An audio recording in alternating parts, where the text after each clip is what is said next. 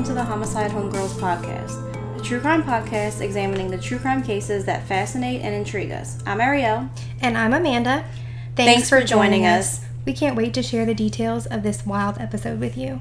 Happy Wednesday, listeners. Hey everyone, Welcome back. what's up? Still cannot believe it's already September. Well, by the time this comes out. me. Yeah, it's weird. Like, I feel like 2020 has simultaneously dragged on forever, but gone by super quickly. This year has been absolute trash. I'm not even Uh, gonna yeah, sugarcoat it. But like looking back on 2020, it's hard to believe like so much has happened this year. You know, 2020, the gift that keeps on giving. Not. Y'all, the other day I texted Ariel and she was like, "Take it back." But let me tell you what I said. I was like, um, I was like, you know, everybody keeps waiting for 2020 to be over, but like, what if it continues into 2021? And she's like, no, you take that back right now. So like, She's putting the bad juju on us. like ever you know we kind of waited for 2019 to end and to be quite honest with you um at new year's last year i got shot um i got shot by two fireworks we did. yeah and i was like maybe that's just like you know the icing on the cake to 2019 but no it was clearly indicative to what kind of year i was gonna It was have foreboding. yes You knew I was gonna throw that word in there Yeah. today. Oh my god, I read this thing on Facebook the other day. It was like, I know what happened in 2020. Clearly, Baby Shark opens the gates of hell. i feel like baby shark's been around a couple years though Yeah, it has. It has, but it was still funny. But anyway, like literally after LSU winning the national championship in January, go tigers it has been literally all downhill. Yeah. Like since then. that's so, the only literally the only good thing that's yeah, happened this year Yeah. So like and that was on january 14th 13th Yeah, like very yeah early so we had we got a good two weeks in and that Yeah. was like you know screw and you it was like yeah um but like next year we're 100% celebrating our 30th birthdays again because this year was a dud and I want a do-over. Cancun 2021, Yes, here we yes. come. And I'm also so thankful today that no one can actually see us because my right eye is so freaking swollen from having a sty. It's a super cute look. Yeah. Yeah. So, but I digress. So now for today's episode, um, today we're heading to Minnesota, which is a first for us. So I'm excited about that because it gives us a little bit more diversity, Yep. like as it relates to And that's what we've been trying to check those boxes off. Yeah. Today's case was actually a recommendation from one of our listeners, Allison J. from St. Paul, Minnesota. So thanks, Allison. Thanks, girl. Thanks for listening too. Yeah. Today we're going to dive into the mysterious circumstances surrounding the disappearance and eventual death of 24 year old Ralph Bell from Stillwater, Minnesota. I didn't realize he was so young. Mm-hmm. Yeah. This one's really sad. I mean, We they all that, are. yeah. But so Stillwater is a relatively small town that had a population of about 18,000 as of the 2010 census. Mm-hmm.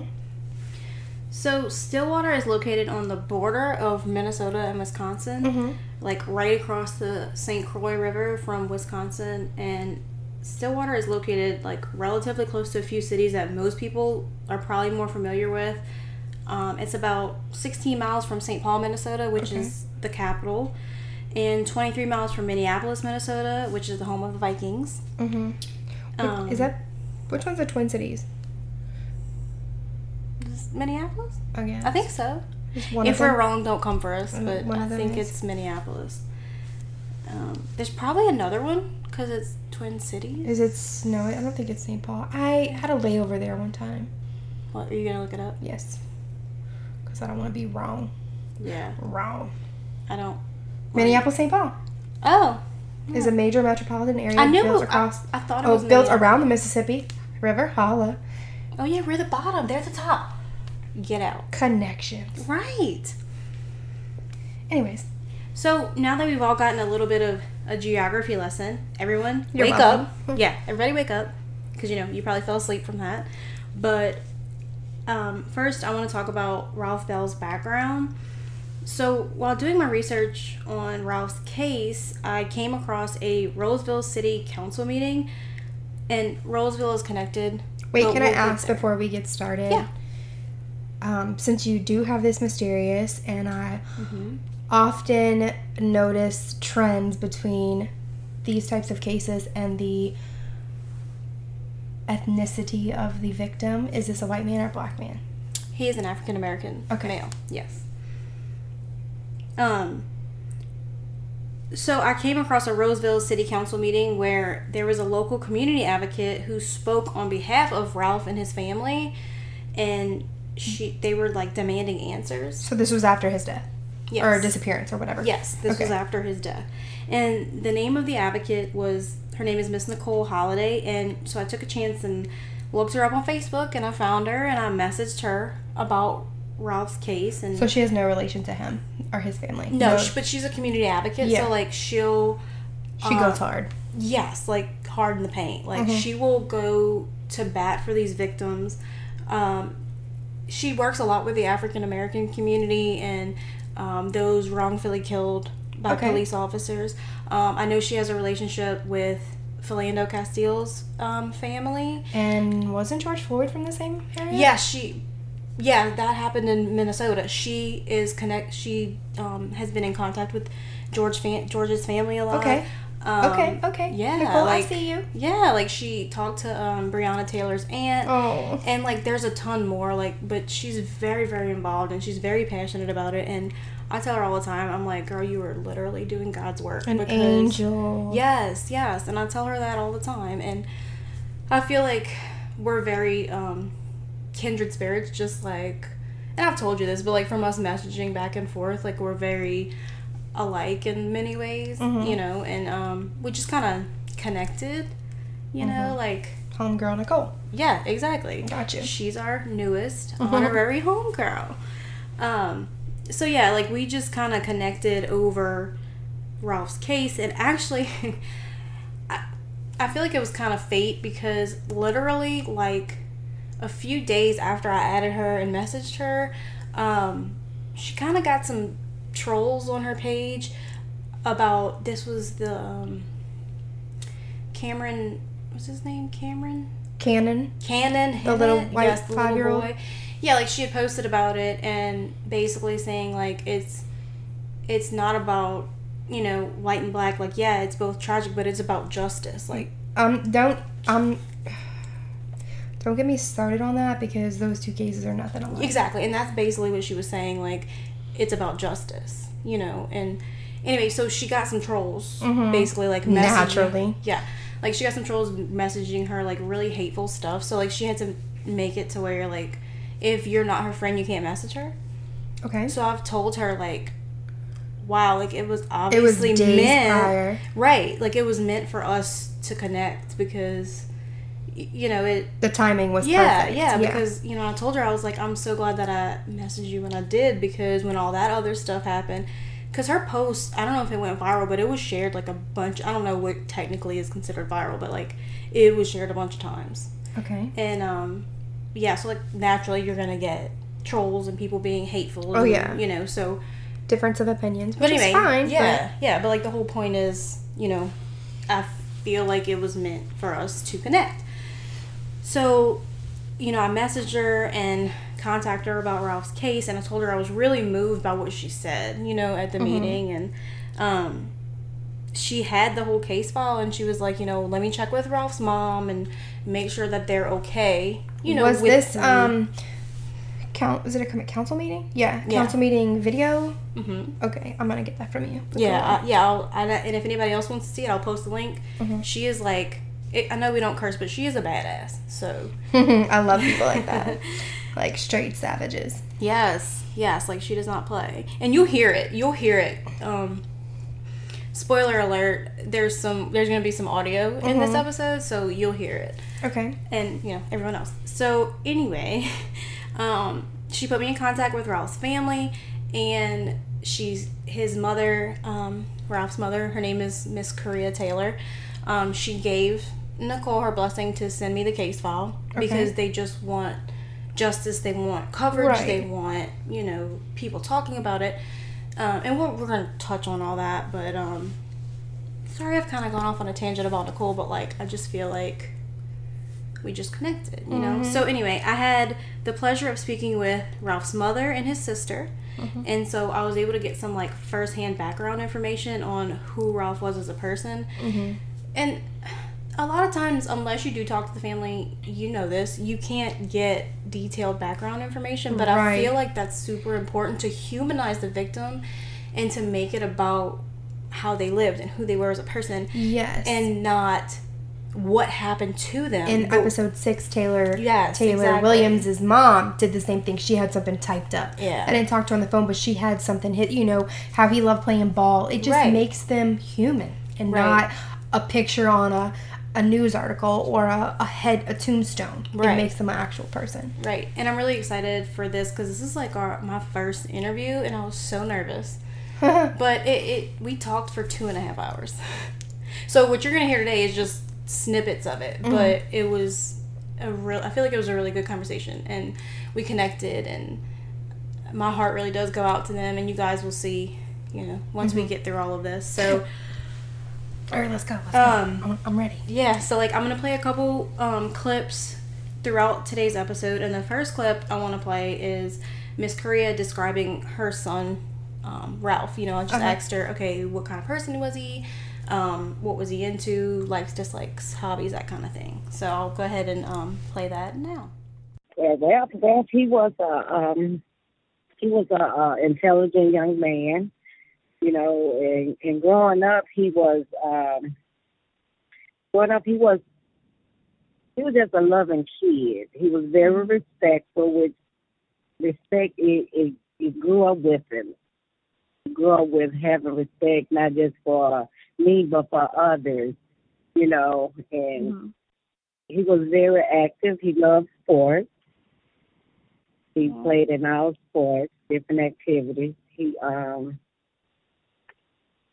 he loved to draw, so he was an artist. He loved wow. fixing things. He'll he'll break something down and uh rebuild it. Mhm. Yeah, he was just an outstanding young man. He he could do anything. He loved he loved music. He loved to read. He loved he loved the Bible. He loved to read the Bible. You know, uh Mhm. Yeah, he sounds like a really, loved you know, well-rounded. Yeah, he person. yes he was. He loved fixing cars, you know. And he loved helping people. If he if you needed help he will help you if he Mhm. can. Yeah. That's And he that's was a great father. Oh. Yes, he's a great father. He loved his kids. Mhm. Uh, there's so much that I can say about him. Oh my God, she sounds like such a sweetheart, and you can Oh just yeah. tell the hurt, you know, know, in her. I know, I know, and that's that's why I wanted to include the actual recording of her talking because you could feel it. Like, Yeah. You can feel like a mother's pain, and you know, as a mom, I can't even imagine. But um, like I said, his sister was also on the call, so it was like a call between me and Nicole, and Miss Korea and his sister um, Isabella, his older sister. So this one's a little bit longer than the first one, but I thought it was really important to include it in its entirety because it gives like a really great glimpse into Ralph as a person. And I thought what she said was from a different point of view, like from, the his- mother. Yeah, like from his sister. Yeah, thought it was because just really your parents will say one thing, but then like a sibling bond is completely different. Exactly. Yeah. So I thought it was just really a really good glimpse into him. Mhm. So I'm gonna um put that one now. Yeah, he was a great person. He was an outstanding young man. He was. he never sorry to cut you off, Mom, but he never even been to a bar. He, you know, he just that Mhm. just wasn't him. Right. He wasn't into that type of lifestyle. He wasn't into the the dark age of life. Right. He was always just a loving person. Literally, I mean, like I said, I was there that night, and and we just, ca- you know, we have the same father and mom, so we we grew Okay. up together, same struggles, same happiness, same, you know, so Mhm. when he, you know, as growing up with him, he was he's super funny, loving Mhm. person. He just he cared so much about other people. He cared deeply about other people, Mhm. and and just a good person. I mean, I mean, whatever comes with being a good person, that's who he was. He wasn't. Right. He he like I said, he never even been to a bar. That's how at his age Mhm. it's people sixteen year olds still go you know go to the bar. So Right. he just never he wasn't into that type of never was a gang member. He wasn't into that at all. Mhm. He always Right. was about evolving and being for his kids.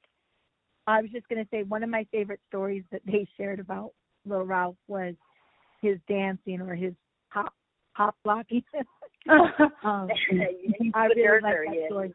But also, didn't he want to open like a skating rink there as well? Like touch on that because that's Yeah. also really special. Yes, he's in the process of opening up his own business called Skate and Play. okay. And he had everything ready. Only thing he just was fighting for the financial part about it.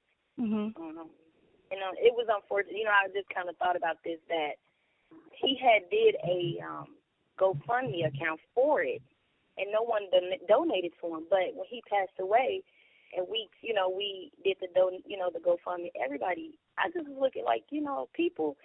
It's just kind of funny, you know, like he was trying to do something good for the community you Mhm. know, and bring in something for the kids to do. And he was asking people to, you know, help him with this this vision. But and you know, people didn't help him. But we had so many people bless us for, you know, to help bury him though. You know, so Mhm. I look at Right. things like that because yeah, he was though. He had his business. He had numerous of things going. He was super talented. I mean, very talented guy. Very talented. Mhm. And it did he? It looks like um when they processed the apartment, they had taken pictures of a bunch of notebooks, and it looks like he had like business plan type stuff written in there. So was that for that? You think? Yes. Yes. Okay. Okay. I did and see that. that's something Ariel that really stood out to me when I first met this family is people that have long term plans like that Mhm. don't just walk away. Exactly. So yeah, Mhm. that was that's something that's always stood out, but also for it to be about the youth. Um, like I just know his spirit was was he wouldn't have left his children.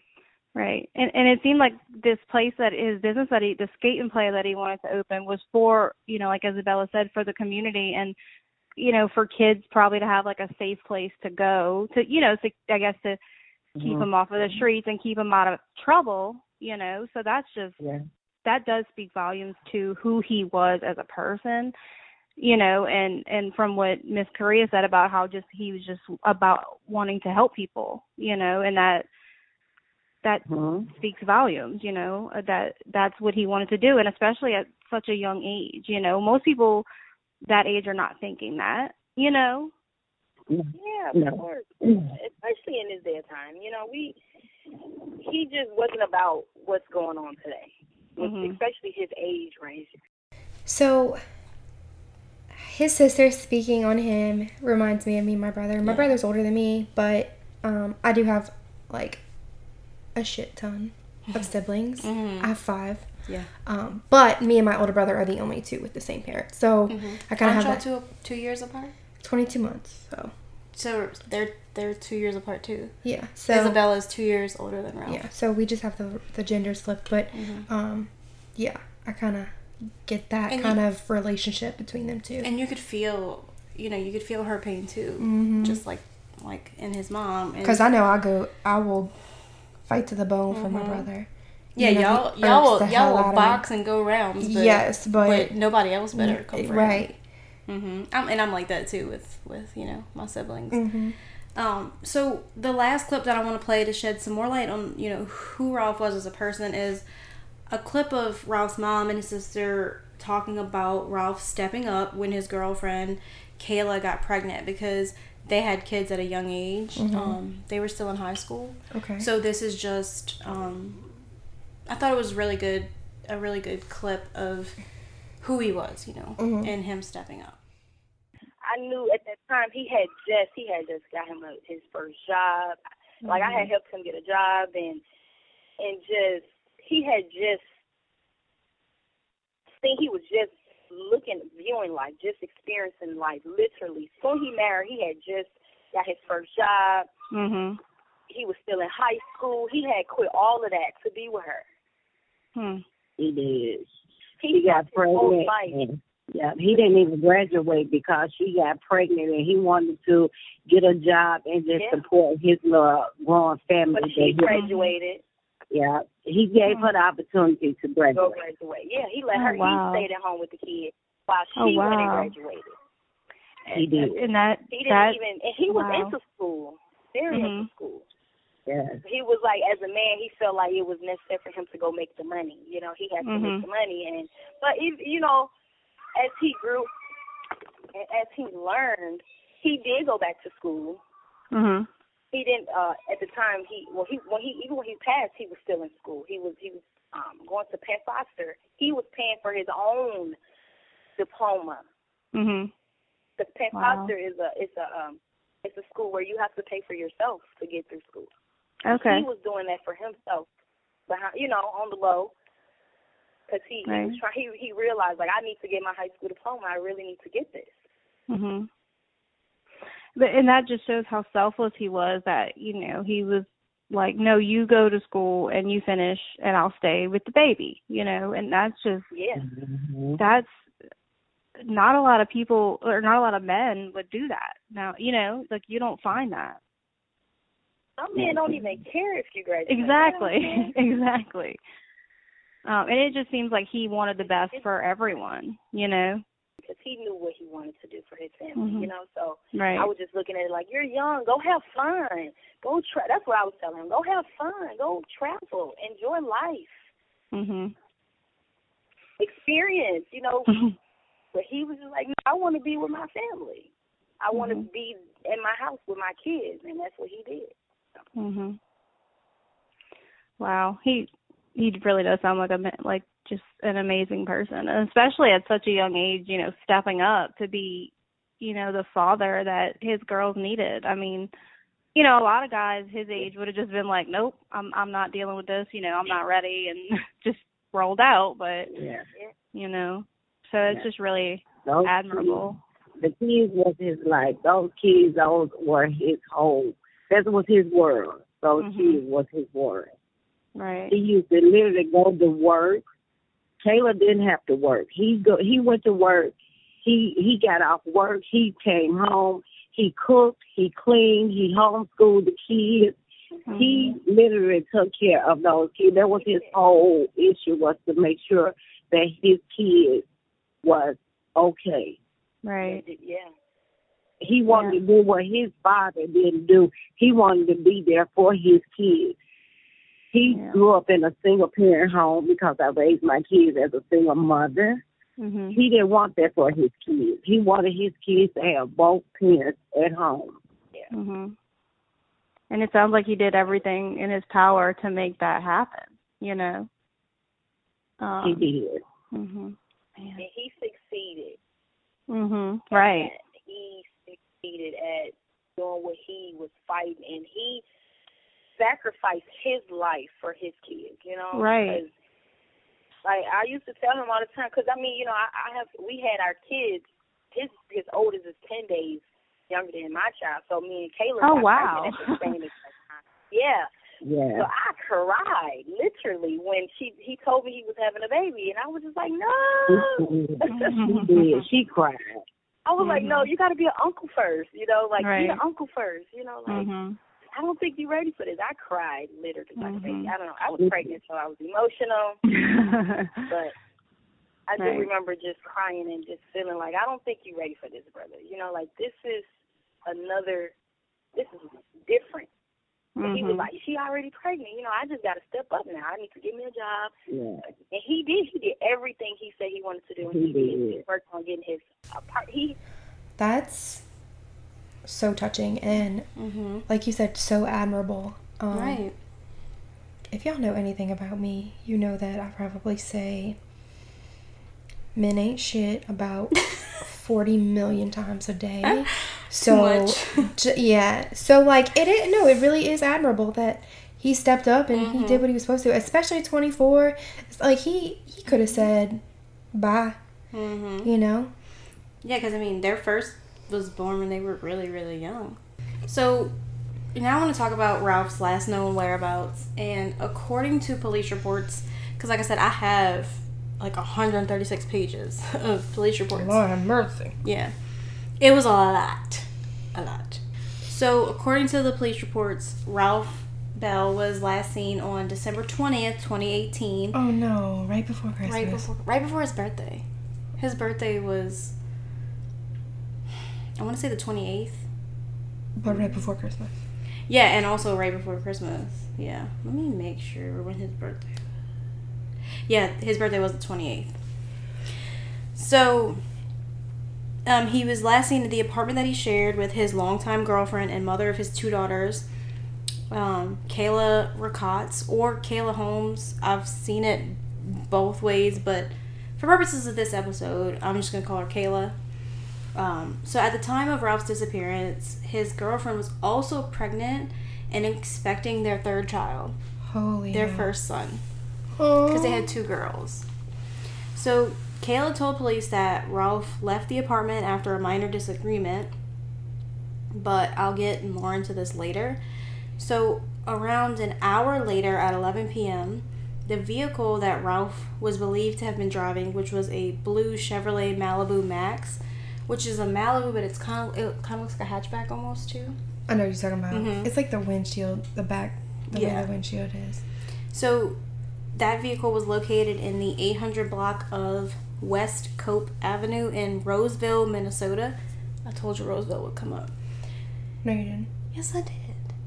In the beginning, when I said I watched the Roseville City Oh, Council oh, meeting, Oh, oh, yeah, yeah. Yeah. My bad. I lied. because he's from Stillwater, so I wanted to say like Roseville is relevant. I'm just gonna go and say that the hairs are standing up on the back of my neck. You know, mm-hmm. I feel like an hour Yeah, an hour later. is so quick, but oh, oh, and that's not that's not even the worst part. So Roseville is about sixteen point six miles and like a twenty minute drive from his apartment, according to Google Maps. The vehicle was found unoccupied, but with the engine still running was it just in the middle the of the street? in it. It was in like a cul-de-sac. Yeah, and a So like in a neighborhood. Mm-hmm. And according to police reports, the only thing they found in the car was his phone case. Not his phone. No, but his actual phone was never found. Ever. Not Mm-mm. still. Still to this day has never been found. Right. And Kayla like told the cops that like he wouldn't. They had like they both had the same phone. I think it was like an LG something Uh, something or other. But she told the cops that that case was really hard to like get off your phone, so he wouldn't have just like randomly taken it off because it takes a lot like to get it off. Which I mean, I know how the, I used to have an Why- OtterBox. Like those are you why know pain in the behind. the whole thing? I know that's what I, that's weird. Like, but so when the Roseville Police Department located the car that Ross So was they're in, the lead in this case, or the initial, yeah, because they found the car. right? So, But Stillwater PD is also involved because that's where he lived. he's part of the missing person side, Right, right. Okay. It, so there's Roseville PD and there's also Stillwater. So like he lived in Stillwater, but his car was found in Roseville. Was there ever any type of state agency Yes, involved? and I'll oh, get there. here we go. Too many damn hands in a pot. Mm-hmm. So, um, Roseville PD located the car and ran the VIN number, and they found that it was registered to a Lucius Luke Taylor, who is Ralph's maternal uncle. It's that- his mom's brother. But at this point, he had never. He was never mi- like um, reported missing. No, So, no, they just found the car. So, so they did just do like a disposition check on it. what does that mean? So like Layman's terms. Y- I'm gonna give you just a scenario because it's Okay. easier that way.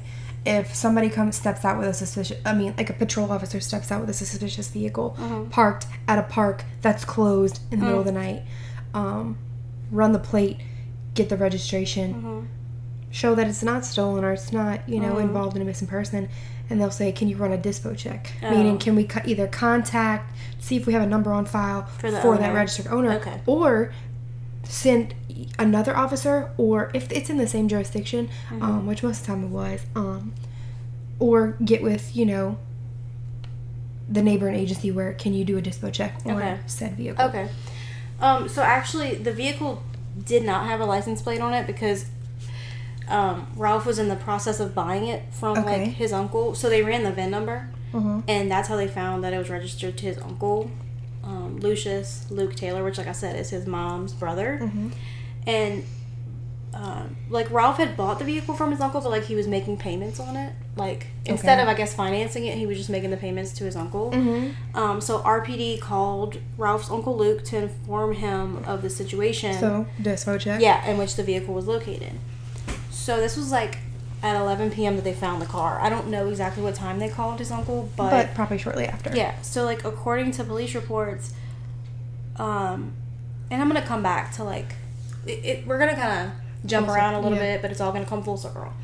So according to police reports, Ralph was not officially reported missing by Kayla to the Stillwater Police Department until the following day, December 21st, After they found the car. 2018 at 1:57 p.m. And we'll definitely be circling back, but Okay. Kayla did call Ralph's relatives to let them know he was missing prior to him officially being reported, quote unquote, officially being reported missing. Um, and according to Ralph's mother, Miss Korea Taylor, Kayla reassured her not to worry because she had an uncle who was a police officer in Stillwater Uh, eh, eh. and that he would be looking into it. However, Miss Korea later found out that this wasn't the case. Okay. And I'm going to let her explain the situation to you because we talked about this. So I'm going to let. Okay. But Oh. I have a question. Okay. So she, okay, she, he left at 10, 11 ish. 10. Found him, found the car at 11.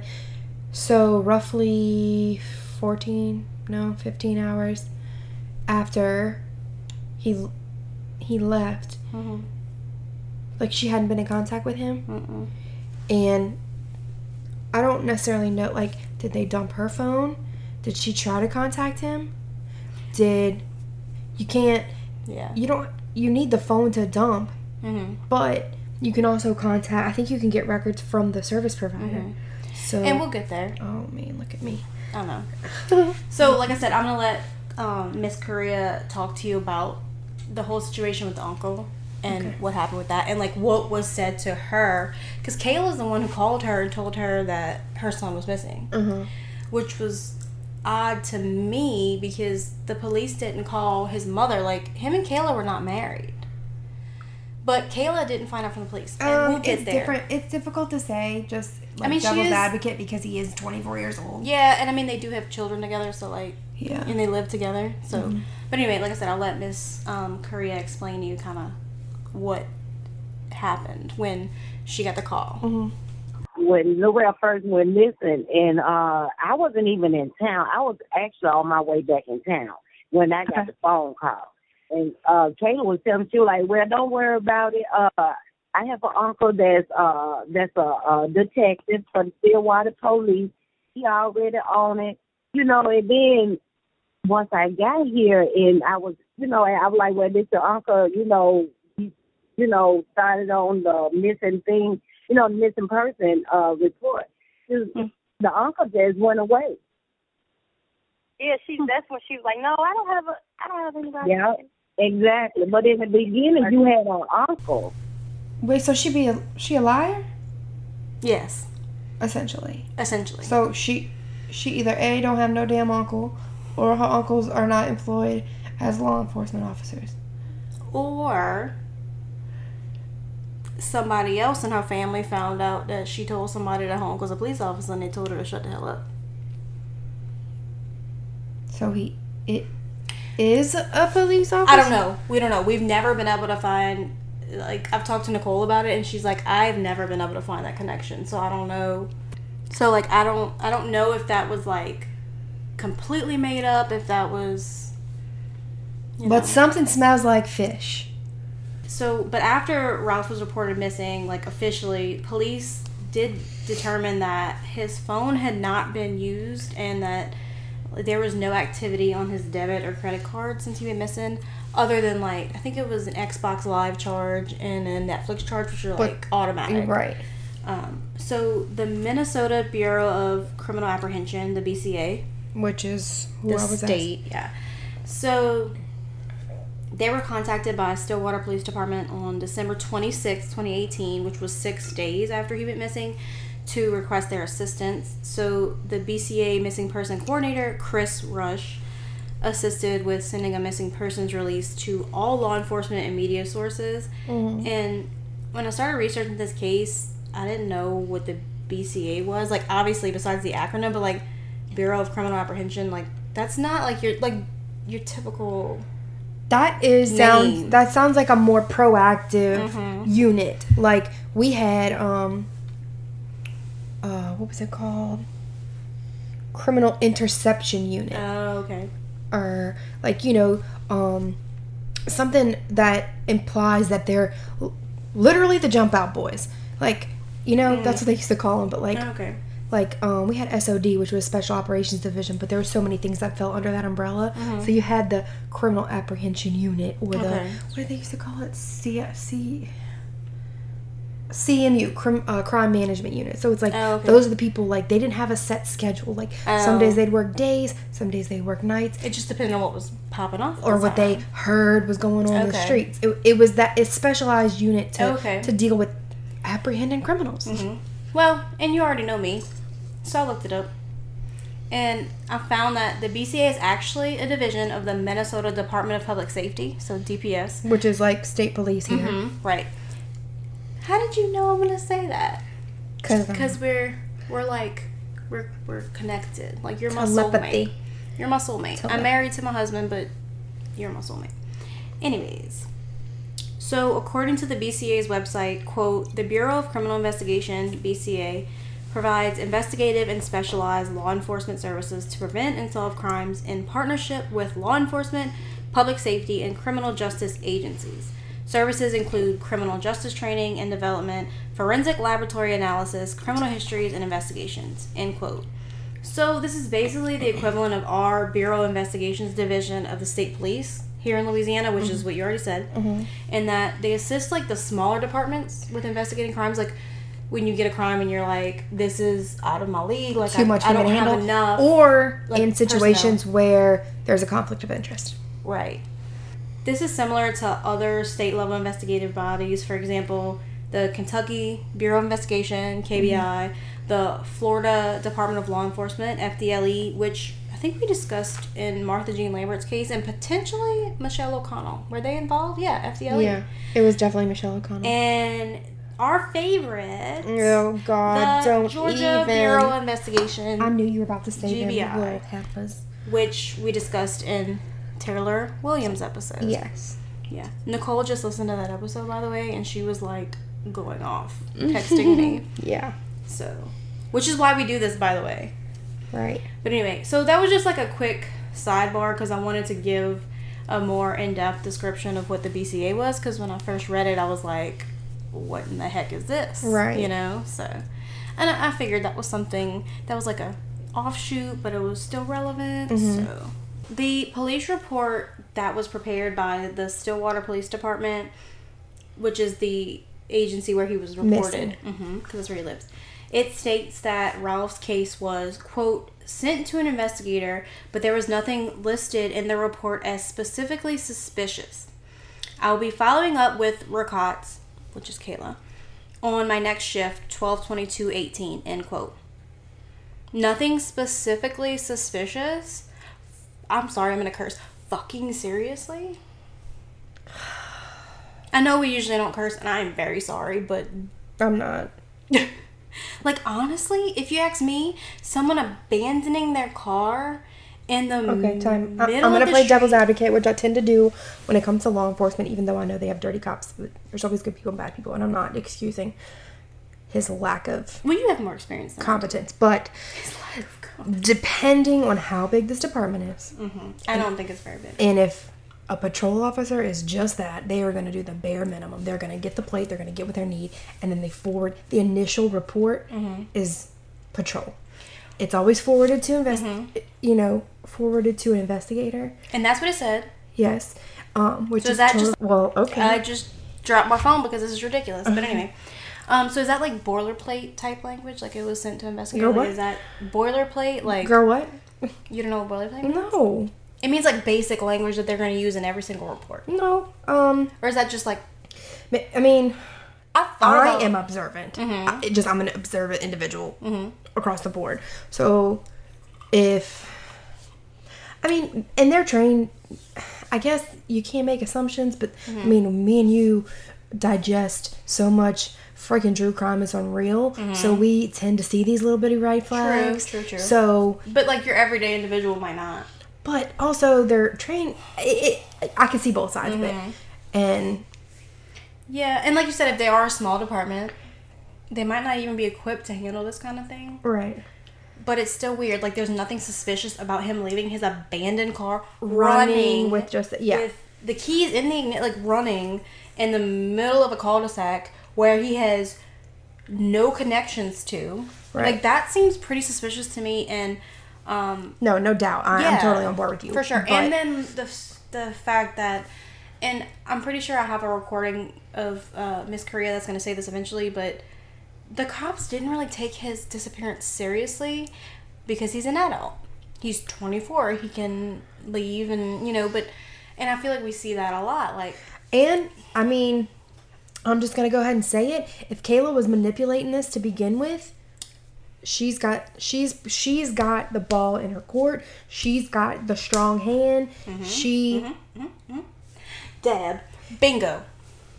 Like, yes. Don't don't come. you know me, like but- oh we just had a minor disagreement. oh, just wait. But I'm just saying Yeah, she yeah, yeah, yeah, yeah. she oh yeah, she controlled the narrative hundred percent from the beginning. from day one. So that reflects. I mean, and being that he's an adult Mhm, and he, he can do what the hell whatever the hell he wants. He's after Yep. you know Yep.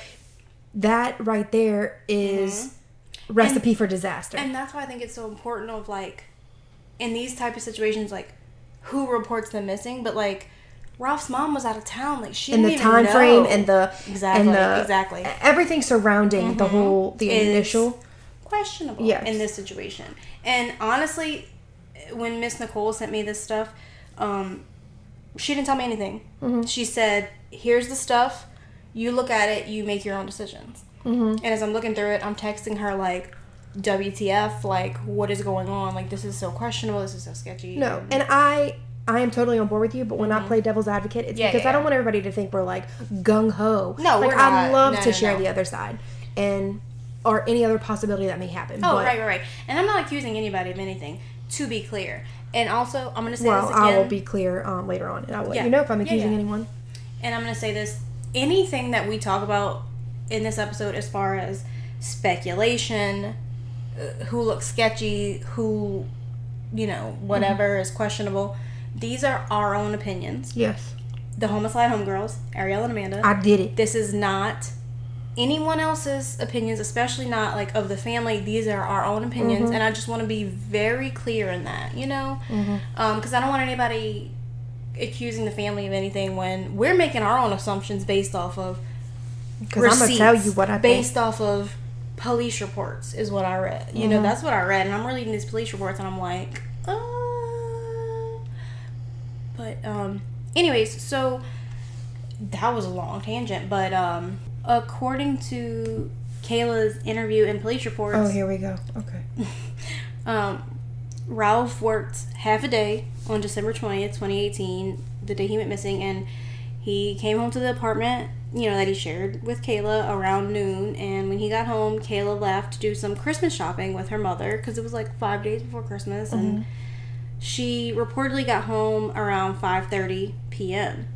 Well, in the meantime, um, Ralph's sister Isabella and her two sons uh, were over the apartment visiting Ralph, and they left around 8 p.m. And like I said, I alluded, she alluded to this in her clip earlier that she was so there she was there that two night. hours before he left hmm and Yeah. nothing was askew Right? No, she said now, unless something dramatically shifted, you know, Uh-huh. when he left, like he just, um, she did say that he, um, did mention to her that like, oh, like nobody calls and checks on me, like I check on everybody else. oh yeah But I wouldn't necessarily say that's suicidal, because I, from what his mom and his sister said about him, he was a very caring person, and he was very there for everybody, want the best for everybody, and I feel like well, when you say the word suicidal, I automatically omit that from my vocabulary for this case because you've told me his means of death, the um, the manner of well, cause of death, manner of death, whatever. So, and I'm not gonna ruin Yeah. spill the beans, but I don't even go down that avenue when right, with this case. Mm-hmm. Um, but I can I get I know what you what you're saying when like you know you're always there for everybody else, but nobody's ever there for you. And yeah, and I feel like everybody, Everybody- probably feels like that Yeah. at some point. So like, I don't necessarily think if that's the only thing that he the only trigger, like, yeah, red like flag. that's not yeah. And so she said, but he seemed like normal and. You know, she said unless something drastically changed from the time that I last saw him, because she said, I don't even think she's like two hours. She Mm-hmm. said she was gone and she was getting the call hmm that you know he was missing. So, you know, but like I, I said, fish. yeah, Fishy. fishy. So, according to Kayla, once Isabella left, the couple decided to watch a movie together. Um, I believe their anniversary was like December twenty first, like the next day. So they were gonna like, Shut up, yeah, seven years. girl. So they were gonna like watch a movie to celebrate or whatever. So Kayla told police that you know she didn't particularly care for the movie that Ralph had picked, which was the movie Three Hundred. uh, I could agree with that. I know, but still, who? I mean, isn't that Gerard Butler? Like True. As okay, like enough a- said. as like a Spartan like soldier, like I would probably want to watch that. But it is very like gory and violent. So, um, so she was like texting her mom during the movie, and then she started a phone call with her mom. So, according to Kayla, Ralph seemed irritated that she was on the phone during the movie, which is understandable. Um, that is very rude. But anyway, he asked if, you know, are you going to watch the movie? And she was like, yeah, um, once I finish my phone call. But like, she was just with her mom. So like, I'm confused. You're like, they were just Christmas shopping. So like, what did you need to What did you talk miss? to her about? And I'm only going to say this because I know my mom doesn't listen. I love my mom, but like, if I just spent all day with you, I'm not going to be on the phone with you. Girl, no. So, but to each his own. Kayla then walked out of the bedroom like to finish her phone call, and she told police that um, when she like finished her phone call, walked back in, Ralph had turned off the movie, and he said he was hungry, so he was gonna go pick something up to eat instead of ordering pizza like they had originally planned. So nothing like Like not a major argument. not a major eruption of an No, argument. No, like he was just aggravated that she was on her phone texting and then on a phone call during the movie, which I can promise you, if my husband is trying to watch a movie and I get on the phone with somebody, like physically talking. First of all, I don't use my phone for that. Secondly, yeah. Well, you've been on FaceTime with me before when he's like watching something and he's like, um, can you like go in the other room? right. So, I mean, I get that. I mean, being aggravated, especially like if you're supposedly spending time together because your anniversary is coming up, Mm-hmm. you know? Like, don't be on your phone, maybe. But, um, so according to Kayla, Ralph got dressed and left the apartment around 10 p.m. Kayla originally told officers that they didn't have any communication after he left their apartment.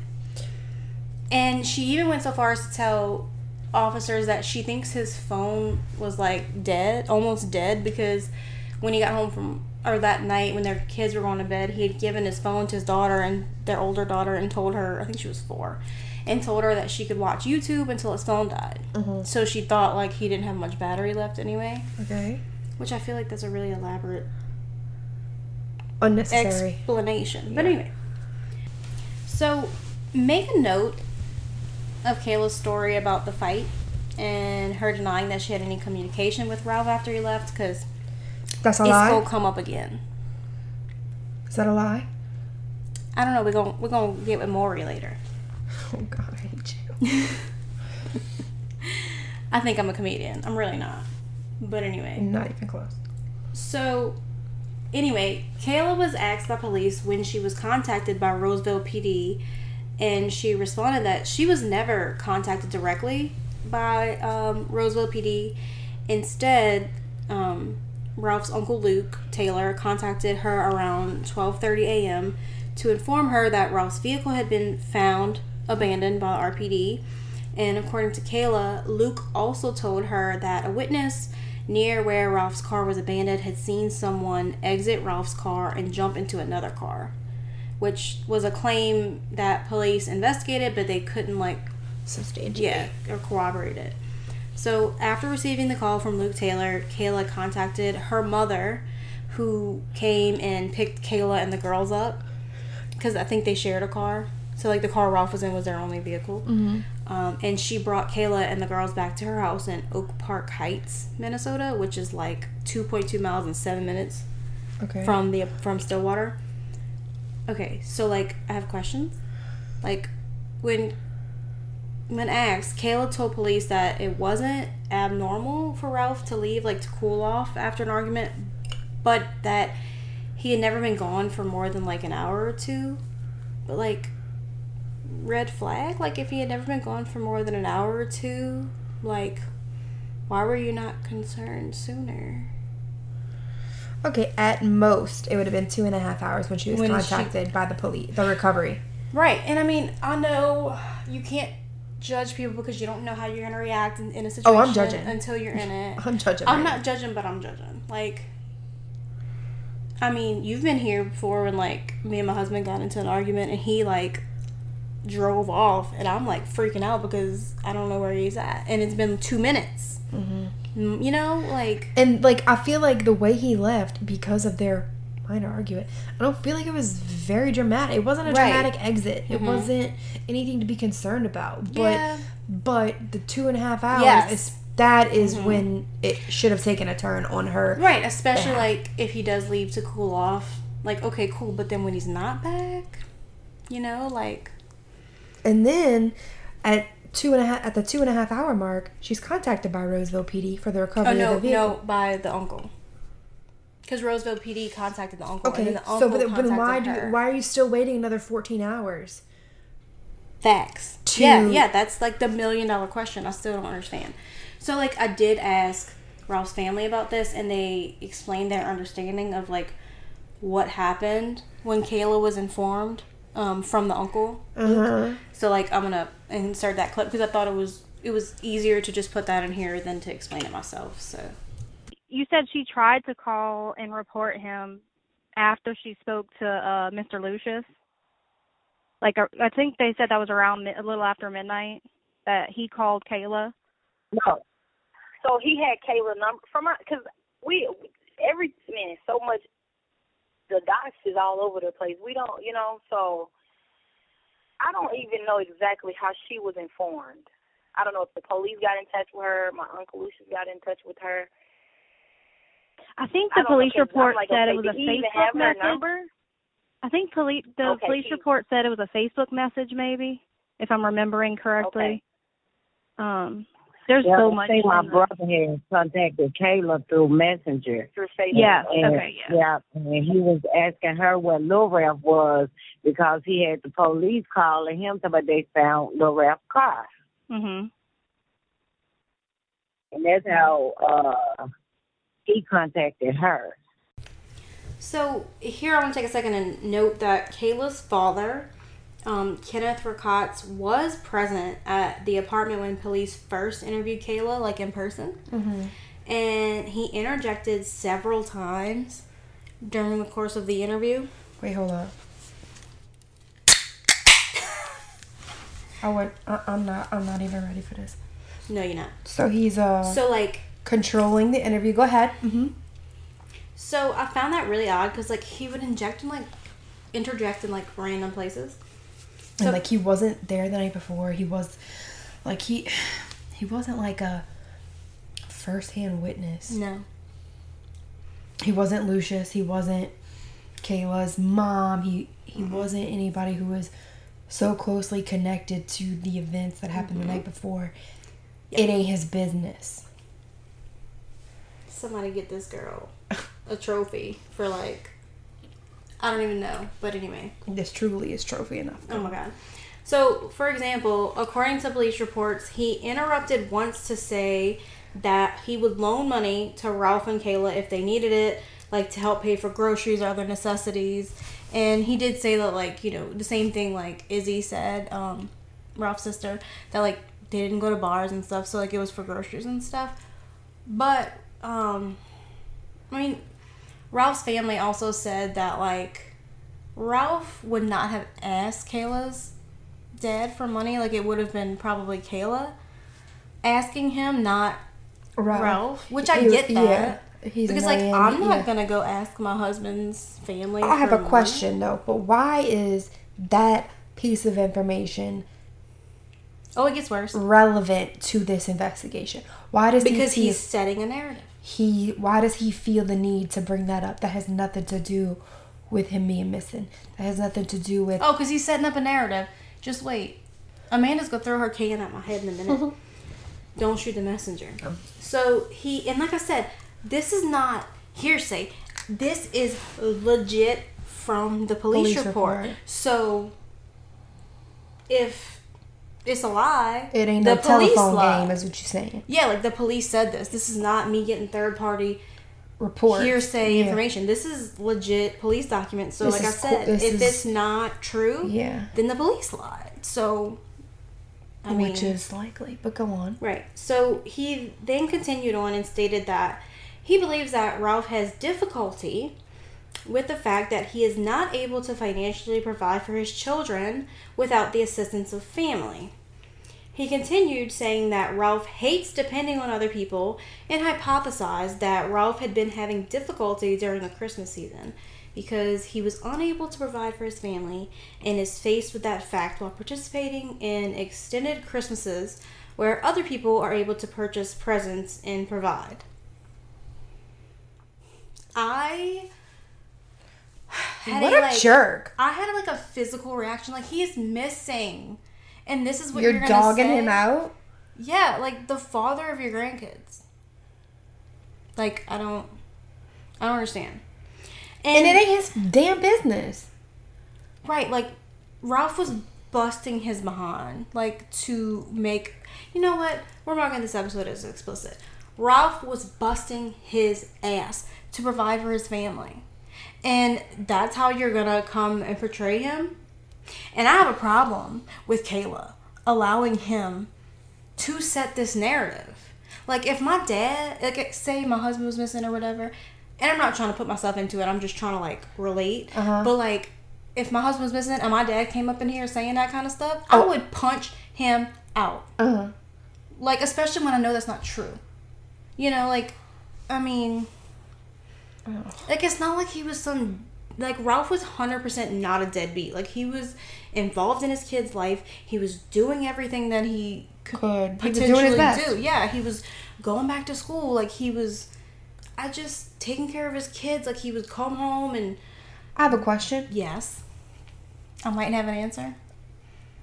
Did Kayla have a job? No. She was uh, I guess a- Say no more. She was Say no more. she was a stay-at-home mom. Okay, say no more. That's the only answer I need. Um, and although what what her dad already said would have been more than enough, he didn't stop.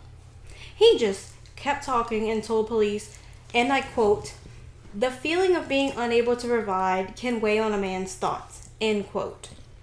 Then he said, quote, Ralph may have been down so far, end quote, and feeling helpless around his family, and that he was 99% sure that Ralph wouldn't harm himself, but, quote, one couldn't rule out the possibility that he had hurt himself, end quote. So he's labeling it suicide. Right. And I don't, yeah, like, and he was missing. He wasn't. This is not after his body was found. This is after he is missing. So it's like you're setting that narrative. You're You're molding this investigation to what you want it to be. hmm right. Dude, side note, I feel like I could, like, if that was my intention, I could never accomplish, like, be successful at leading. Manipulating. Yeah, cops. I, I couldn't. I couldn't. no, like I would have been like a blubbering mess. I am a horrible liar. Uh huh. You you would be. You would know. I wear everything on my face. when I saw on Facebook, I don't need a mood ring. I have a face. Amen. Attacked. um, like I have several issues with this. So like one, and I think we already talked about this. Why is he even there in the first place? Two, it felt to me like he was trying to create a narrative, like regarding Ralph's disappearance, like mentioning suicide to the police out of nowhere when he was just missing. Like I said, he was his body was Mm-hmm. Like he- found. He just been missing like two days maybe. Like, oh, we know that he's missing, but he's probably dead from a suicide. That's questionable. Yeah. AF. Sketch. And three, I mean, like, was he even close enough to Ralph to know these kinds of details anyway? Like, who are you to come in here and and and grandstand and talk about Ralph when you don't really know him? And I mentioned that to Ralph's family, and like the feeling that I got from them was that Kenneth and Ralph really weren't that close anyway. Mm-hmm. So he just like rubbed me the whole wrong way. Yeah, I don't like him. So then the officers started like discussing the recovery of Ralph's vehicle and the report that a man was seen exiting his vehicle and you know running away and her father, Kayla's father again put his two cents in and started telling the officer that he himself had stolen several cars as a teenager and young adult. Wh- Why is that relevant? Exactly. Like, cool. Who cares? But he continued by saying that he used to take vehicles and drive them as close to home as he could and then abandon them and walk the rest of the way home. Like I said, one, who cares? And two, this isn't about you.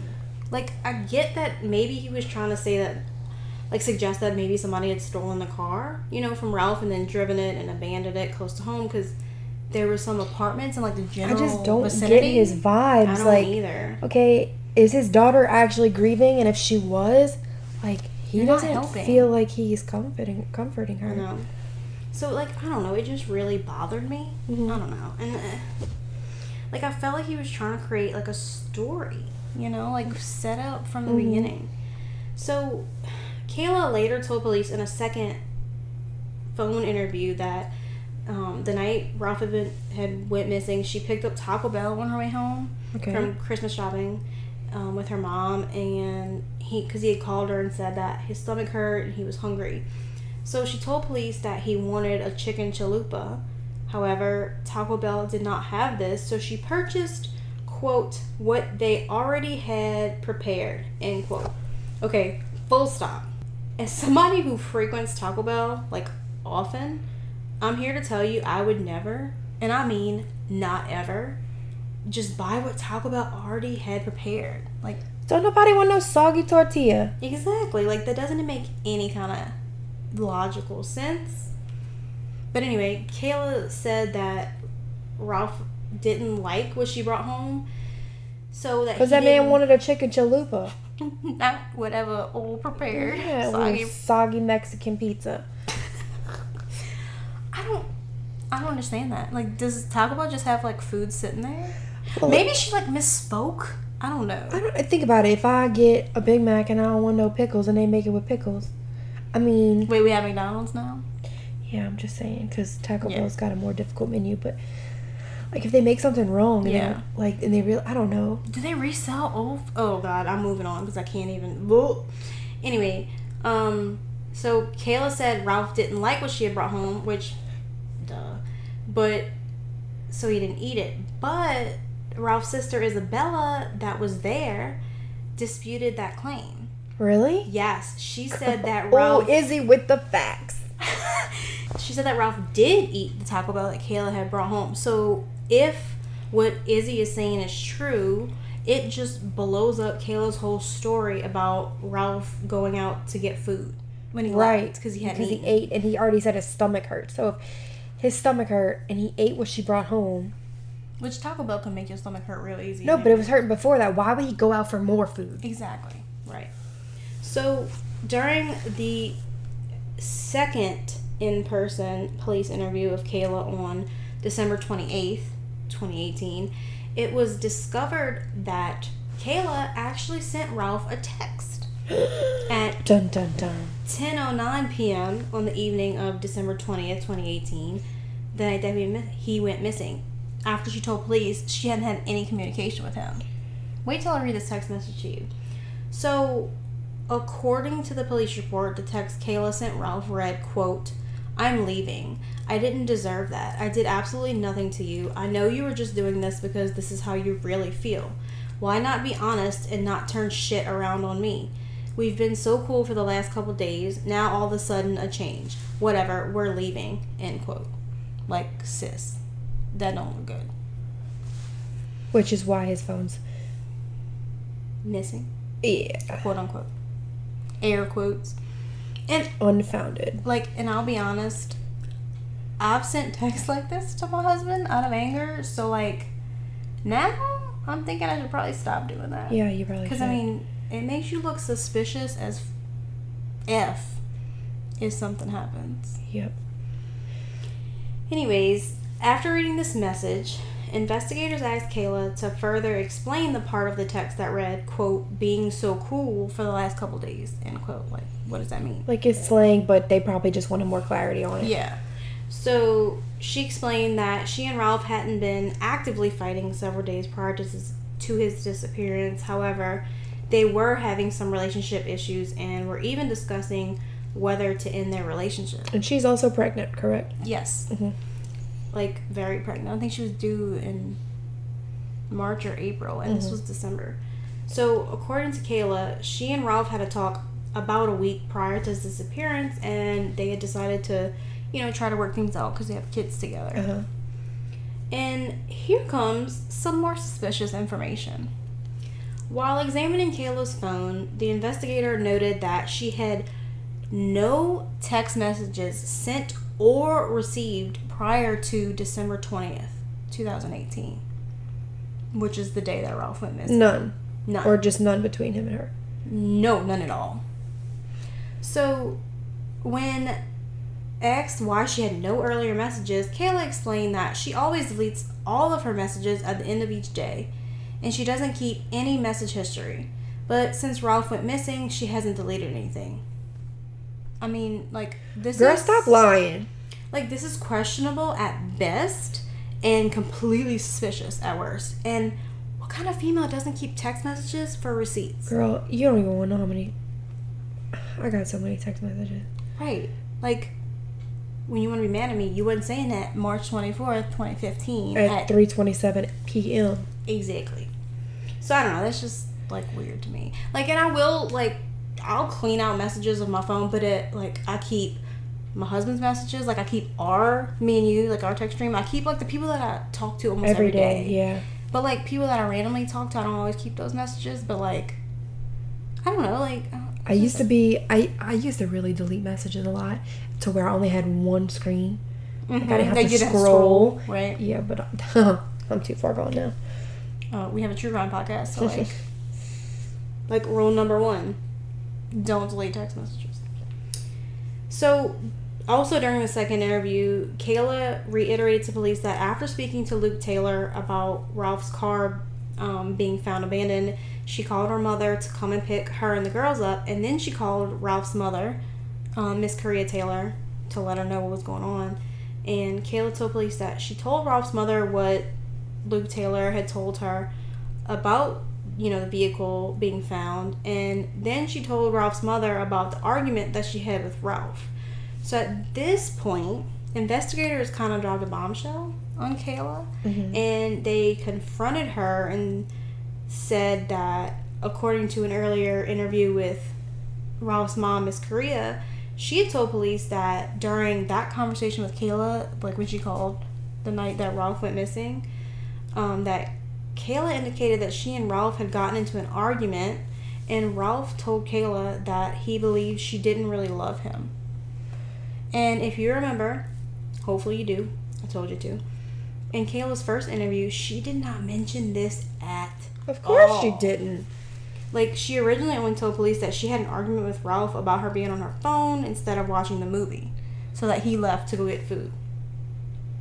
Which seems anticlimactic. Right, like, really? Yeah.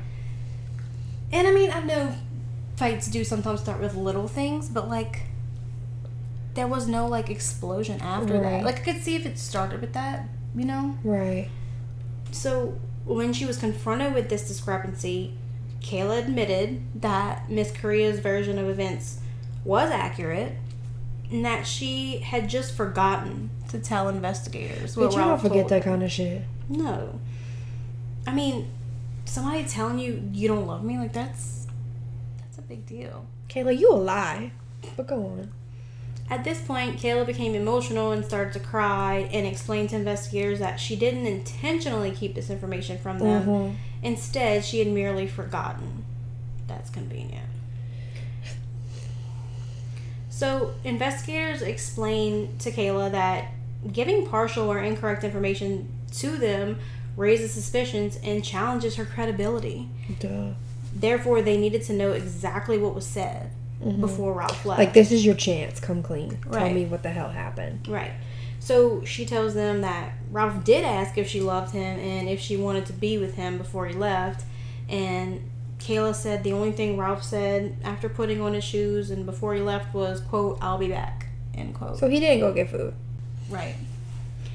Because there's a big difference between like getting food and going to cool off. Absolutely. I mean, you could have technically done both, but like the reason for leaving. You know what I mean? And his stomach hurt. Right. And he ate his chalupa or whatever he she brought home. Yeah. So then he walked out and locked the apartment with his keys from the outs like from the outside. Like he mm-hmm. locked the door. So next, Kayla told investigators that Ralph must have immediately left the apartment complex because she had gone down to the garage and seen that Ralph and his vehicle and the vehicle were gone. And she stated she tried to catch him before he left because she felt their argument was really stupid. Um, and according to Kayla, she had taken the elevator down to the garage and looked out the service door to where Ralph usually parked the vehicle, um, but she didn't see him or the vehicle. And just like when Kayla claimed to have forgotten to tell police all the details in her first interview, um, she didn't tell police that she tried like to go after him until Right. like nine days after the event like took place. So once again, Kayla told investigators that she had previously forgotten that information, and once again, you are sketchy. Anyways, Right.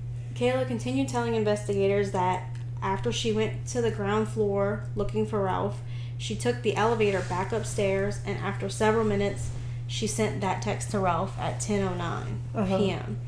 And then she stated that she wasn't concerned that he had left because she thought he was going to get food and she was tired, so she went to bed. So she thought he was going to get food. She assumed he was going to get food. You know what happens when you assume? Girl, stop. You make an ass out of you and me. Yeah. But she been an ass. Go ahead. So, Kayla stated she was awoken around midnight when Ralph's Uncle Luke called to inform her about the vehicle being abandoned in Roseville. And I don't know, like, the whole thing just seems sketchy because before, like, she said her mom came and picked her and the girls up. So, like, did your mom pick you up or did you go to bed? You know what I'm saying? But I think they came.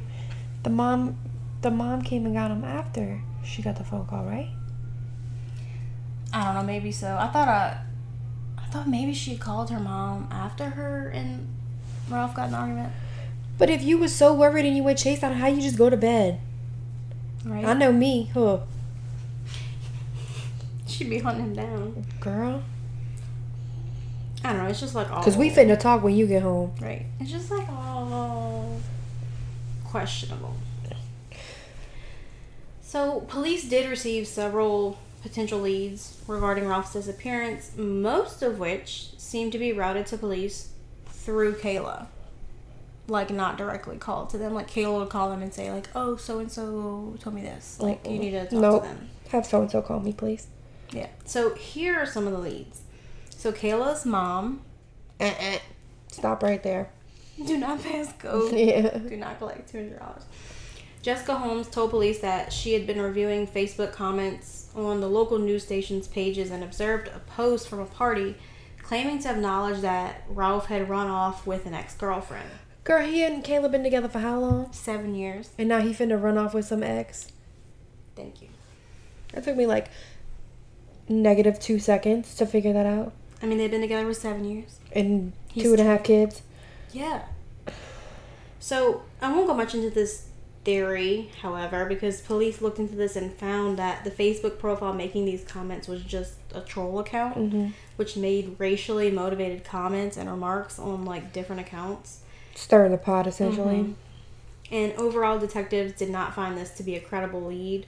And I will take a quick second to say that police did note that Ms. Holmes's friend, so like Kayla's mom's friend, did message this Facebook profile asking why the person had set their profile picture to Ralph's missing persons flyer.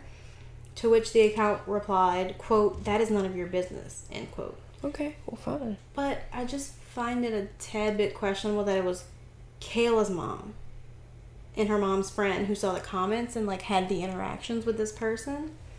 So like police searched the DMV database for the name listed on the Facebook profile and they weren't able to find any records in Minnesota. Because it's a fake account. Right. It was probably And- Kayla. Let me stop. Let me stop making assumptions. Well like I'm wondering if like did they not check the can you not check the IP address? Yeah, but that's a whole nother month. Like, they don't, I guess that's like, cyber crimes or, mm-hmm. you whole know. different ballgame. Yep. So, like I said before, detectives suspected that the Facebook page was like there was like a couple of them. I think it wasn't Oh, just yeah. one; it was like two or three. That like it wasn't actual people. Instead, they were just like troll type Facebook pages used to incite arguments and like generate responses. Keyboard warriors. Right, and there was like a lot of like, according to the police report, there was like a lot of racist and like hateful type Mhm. posts, which There Like- always will be. yeah, like why? But like also this whole like Ralph ran off with his ex girlfriend theory makes like no sense to me. Like you Like, just he said, was so like, dedicated to a family, his family. Why they had been together for seven years. Like he was twenty four, which means he was like sixteen or seventeen. Like that doesn't leave you much room for an ex girlfriend. Right. Like, somebody you just, you know. Like I mean, would you even be in touch with your exes still at that point? Like that likely not. Girl, did your ex have a phone back then? Like, you know what I'm saying? So like that seems like really far fetched to me. So like when I talked to um Ralph's family, like we kind of talked about that. Uh-huh. Um, so I'll I'll um, play this little clip of like what they kind of thought about that. But they said that was his first real girlfriend Mm-hmm. because as you read the case file, you heard some other narratives being portrayed. Right. Yes. About a Right. ex excuse me. About an ex girlfriend that never existed. Right, and right. that's what I told um Miss Nicole when I was talking to her earlier. Um, you know, I did the math. They were together for seven years, which means he was sixteen or seventeen when when they started dating. So like when they met. sixteen. Okay. So I mean that I mean an ex girlfriend that one, you were a baby basically when y'all would have dated and two, that was seven years ago. You know? Right. Uh, So it, it, it that never made sense to me either. Um, and it that shouldn't have made sense to the police. It Right. shouldn't have made sense to the police why they was believing something. And then me as his mother, I'm telling them the truth. You know what? Ex, what ex girlfriend? I even asked them in front of her. You know, I'm like Kayla, what ex girlfriend? You the only girl that he ever brought home that I ever met that he claimed as his girlfriend. right. And you talked a So little who about is this imaginary? Right, Yes. Miss Maria. You, I do mean, every you guys saw or talked to each other every day. Yes. I told you I Even if it wasn't every day, we we all had an understanding. exactly, and then I raised him. I know I know his background Right. Right. from from the beginning all the way up until the end. I know his history. Mhm. Yeah. So don't come in telling all these different lies Right. Right. that never And- existed. Mhm. Yeah, and if anybody would have known if there was an ex-girlfriend, it would have been, you know, you, his mom, you know, like you said, Kayla, if she's the only girlfriend that he's ever brought home to meet you, then obviously she was the only one that was important enough for him to, you Yeah. know, have her meet his his mom. You asked Kayla what ex-girlfriend, did she answer you? Yeah, she she named some girl. She was so she was like, uh, you know what's the hell? I'm like, I don't even know who you're talking about. I don't. I never met whoever you're talking about, I never met her, not once. So there were some neighbors of Kayla and Ralph who contacted Kayla with the theory that maybe Ralph had heard something, quote, he wasn't supposed to, end quote, through the walls of the apartment. And he was killed because of it. Like what? Like So- you can't just be dropping them kind of hints and not elaborate. So this tip came from the neighbors who lived in the apartment, like right next to them. Mm-hmm. And the tenants of this apartment were like known drug users, so I guess it might have had something to do with drugs. Um, but I mean, the long story short is that like police followed up on it, and it didn't turn out to be credible. Like they couldn't really corroborate anything. But I didn't want to like not mention it. And there was another tip that came from another resident of the apartment complex that Ralph and Kayla lived in. Um, this lady lived on the third floor with her husband and children. Um, actually, it was like the apartment right above Kayla and Ralph, and she said that on December twentieth, the night Ralph went missing, between nine thirty and eleven p.m., she heard quote loud banging end quote for like forty five minutes, Mm-hmm. and it sounded like somebody in the apartment below her, which was Ralph and Kayla, was kicking like the wall. So like I guess some type of struggle.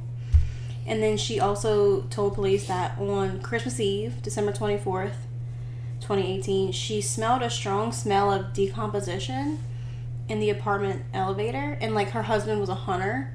And he even like said that, whoa, that's not like that smells like, you know, decomp or whatever. But when, when did somebody? I mean, go to the apartment, like a cop. I mean, they had already been there, but like, it also said that there had been something about in 2017 there was like a dead animal in like the elevator shaft. So Uh-huh. like, it's not. Yeah. It hadn't like not happened before. So Uh-huh. and like police were never able to like corroborate that, and like the smell kind of. But what about the banging? I don't know. So, I guess that nothing ever came of those. I just Mhm. wanted to mention them. They were in the police report, so this is. So, a search warrant was executed on Ralph's car by the Stillwater Police Department on December 28th, 2018, and they picked it up from Twin Cities Towing and Recovery in St. Anthony, Minnesota Uh-huh. which is that like typical that they towed it to like a tow yard and not like the police impound if it was just like a suspicious circumstance? Um, i don't really know. I mean it's not i don't know. I don't know. It just depends, really. hmm so swabs were collected from the following surfaces. The interior driver's side front door handle slash opener. The interior driver's side front door handle slash pull so i'm assuming the opener is the outside handle no those both said interior i don't know um, the turn signal on the left side of the steering column the steering wheel the gear shift located on the center console um, and, but none of these swabs returned any matches to individuals other than Ralph himself. Mhm. But um, Ralph's mom did say she found that kind of weird that like it was only Ralph's DNA, even like Kayla had been in the car, like the kids. Luke. Yeah, the kids have been in the car. The, it, the uncle had the car for years. Like it, Mhm. just weird that it was only his DNA. Right. And um, so during the same search warrant, Stillwater PD recovered the following items from the vehicle a black plastic phone case from the front passenger seat. Mhm. They removed keys from a pink carabiner from the front passenger seat. Um, there was an empty Monster brand energy drink can with apparent ash residue on the top from a cup holder in the center console. And then there was a receipt from Dollar Tree for diapers with a timestamp of 11:56 a.m. Uh-huh. on 12/2018. So like on his way home from work, I guess he picked up diapers. But that's another inconsistency with Kayla's story because she had previously told police that she asked Ralph to pick up diapers on his way home from work, but he didn't. But the receipt, like Yeah. a like literal receipts, like Uh-huh. that's a direct contradiction of that. So I don't know. Um, and I don't know why they like. They said there was like ash residue. Um, and I mean, Ralph did smoke marijuana, but like Kayla told police that he smoked like every day. But when you talked like his brother and his sister, they were like, no, he didn't smoke every single day. Like he occasion, you know, like every now and then, whatever. But like it was just, you know, like maybe she was trying to like, again, set a, a narrative or something. Yeah. I don't know. So maybe that's why they noted like that there was like the ash residue. Mm-hmm. So, SPD detectives noted in the report that the driver's seat was positioned forward or relatively close to the gas pedals. So they measured it, and the distance from the brake pedal to the front of the seat was 18.5 inches, and the distance from the gas pedal to the front seat, the front of the seat, was 20 inches. So I was kind of curious about this. Mm-hmm. So I measured my husband's gas pedals in his truck. And the distance from the brake pedal to the front of the seat was 17 inches. So that's less than what Ralph's car was. And then the distance from the gas pedal to the front of the seat was 18.5 inches. So there's like an inch and a half difference. And the gas pedal was more in your husband's truck. No, a lie, No, a lie. So it was like an inch and a half, which mm-hmm. is difference.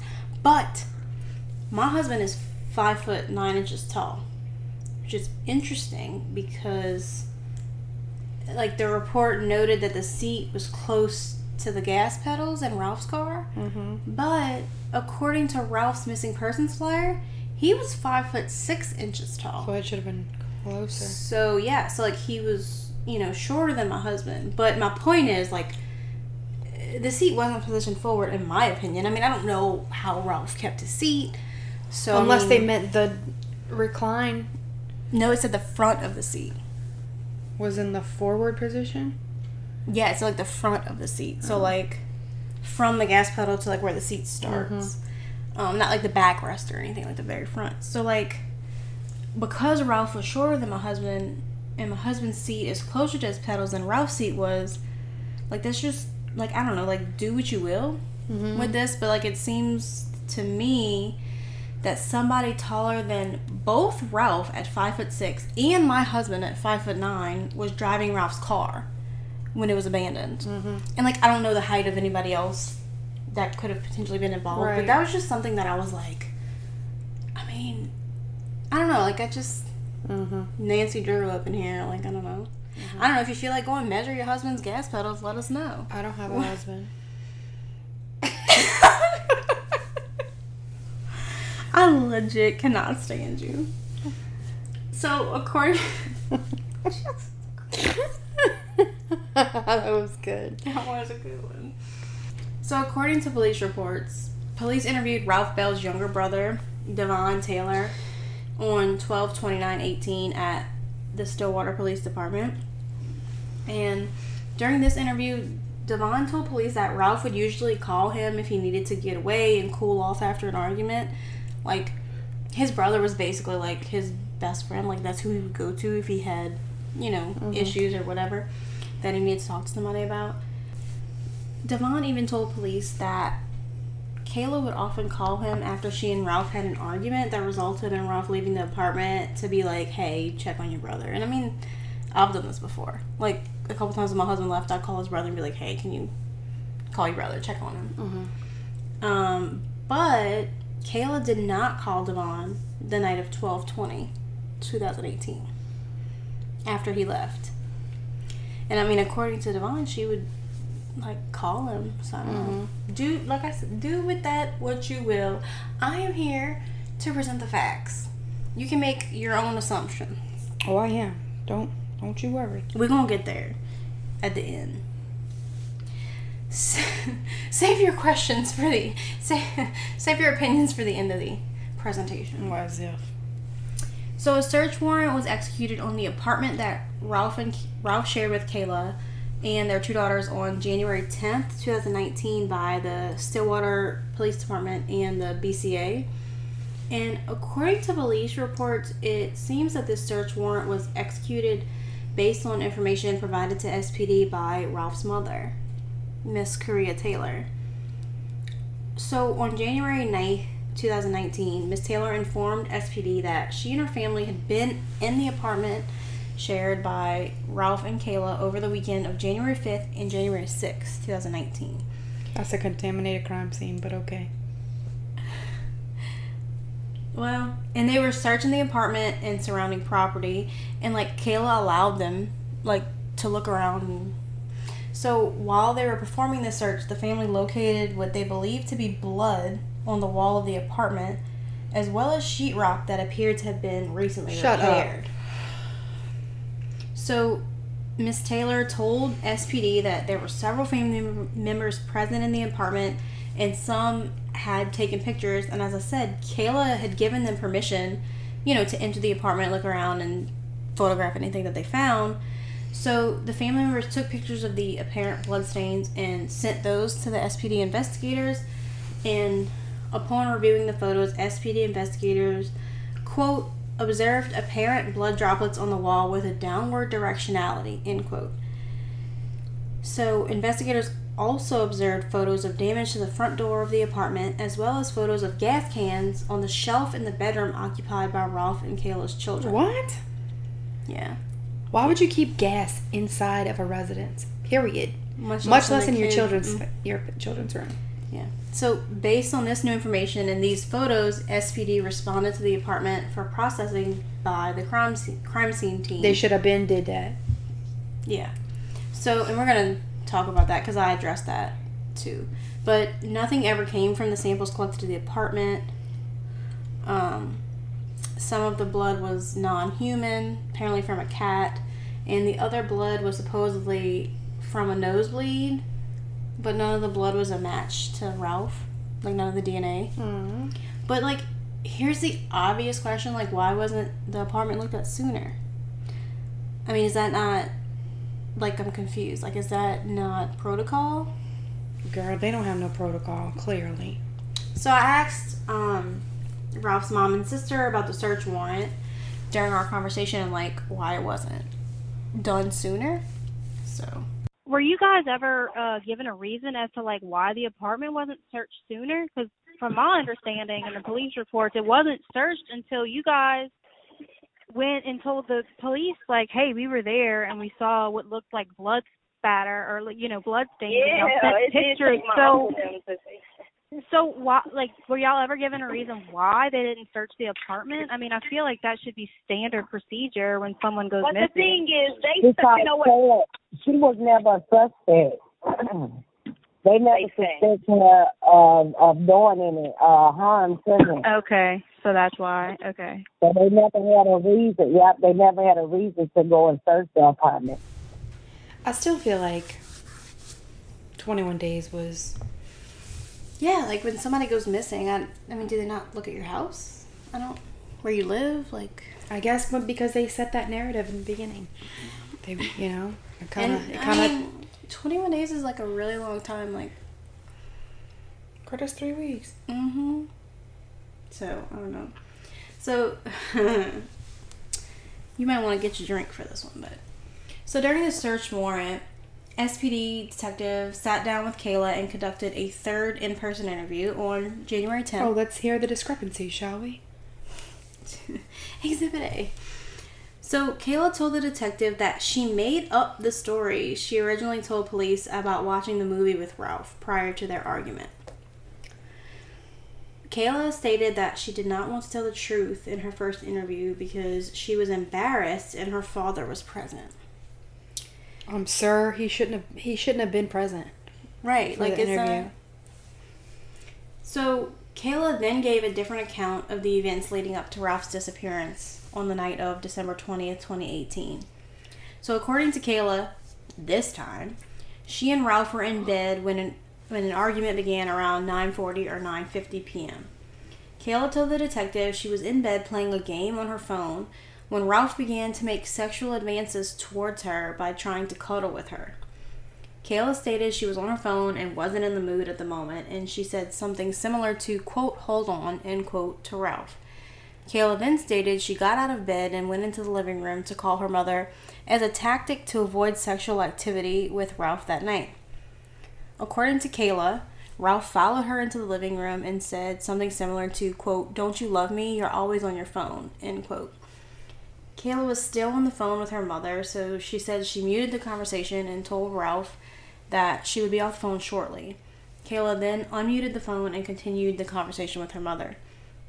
Next, Kayla t- told the detective that she believed Ralph had gone back to bed, but a few minutes later he came back into the living room as he was putting jeans on. Mm-hmm. Then he walked towards the front door, put his shoes on. And Kayla ended the call with her mother and asked Ralph where he was going, and he told her, quote, I'll be back, end quote, and walked out of the door, locking it behind him.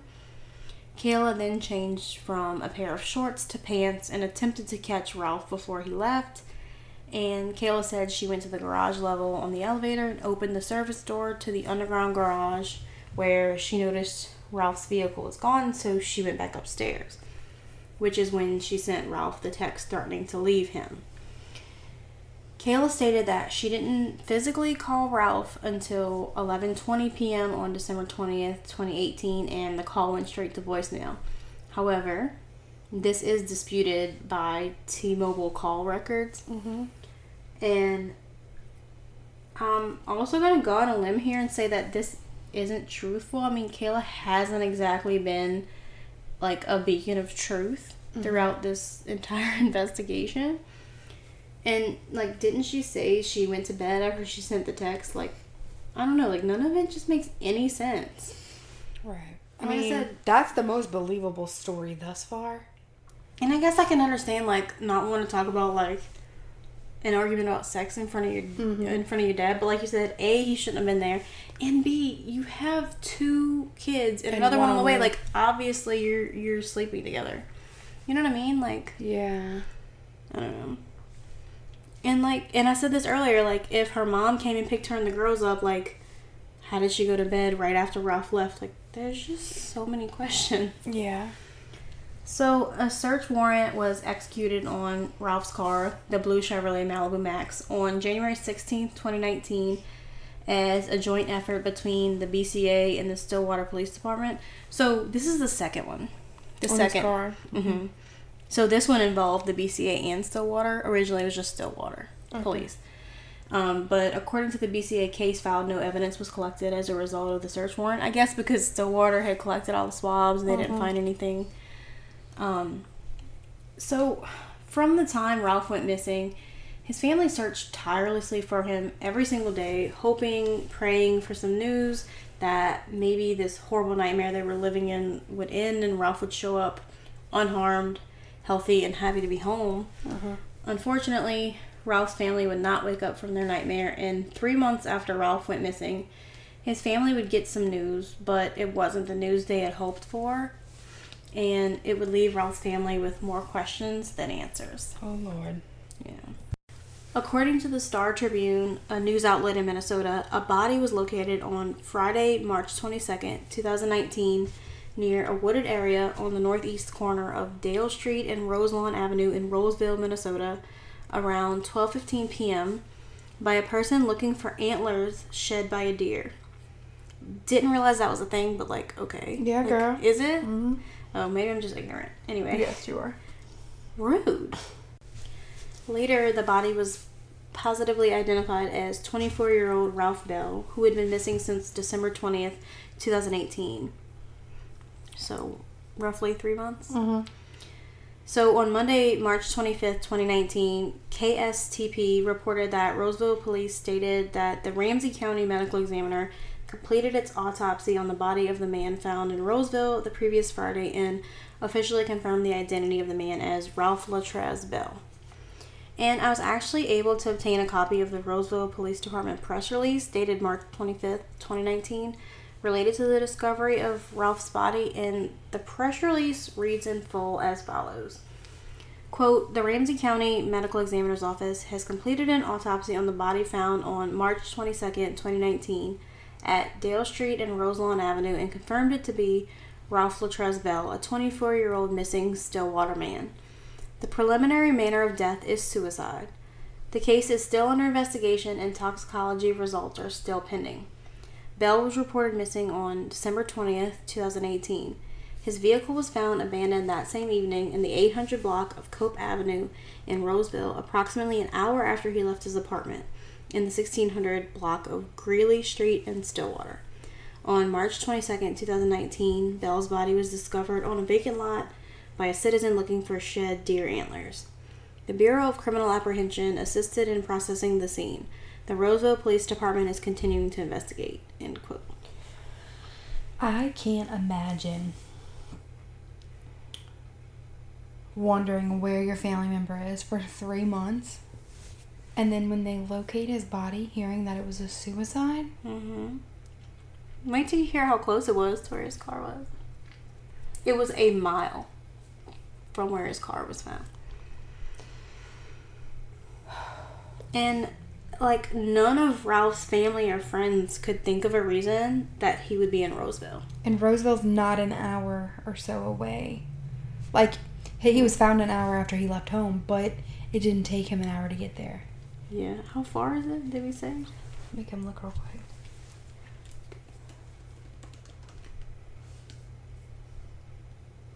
Twenty minutes.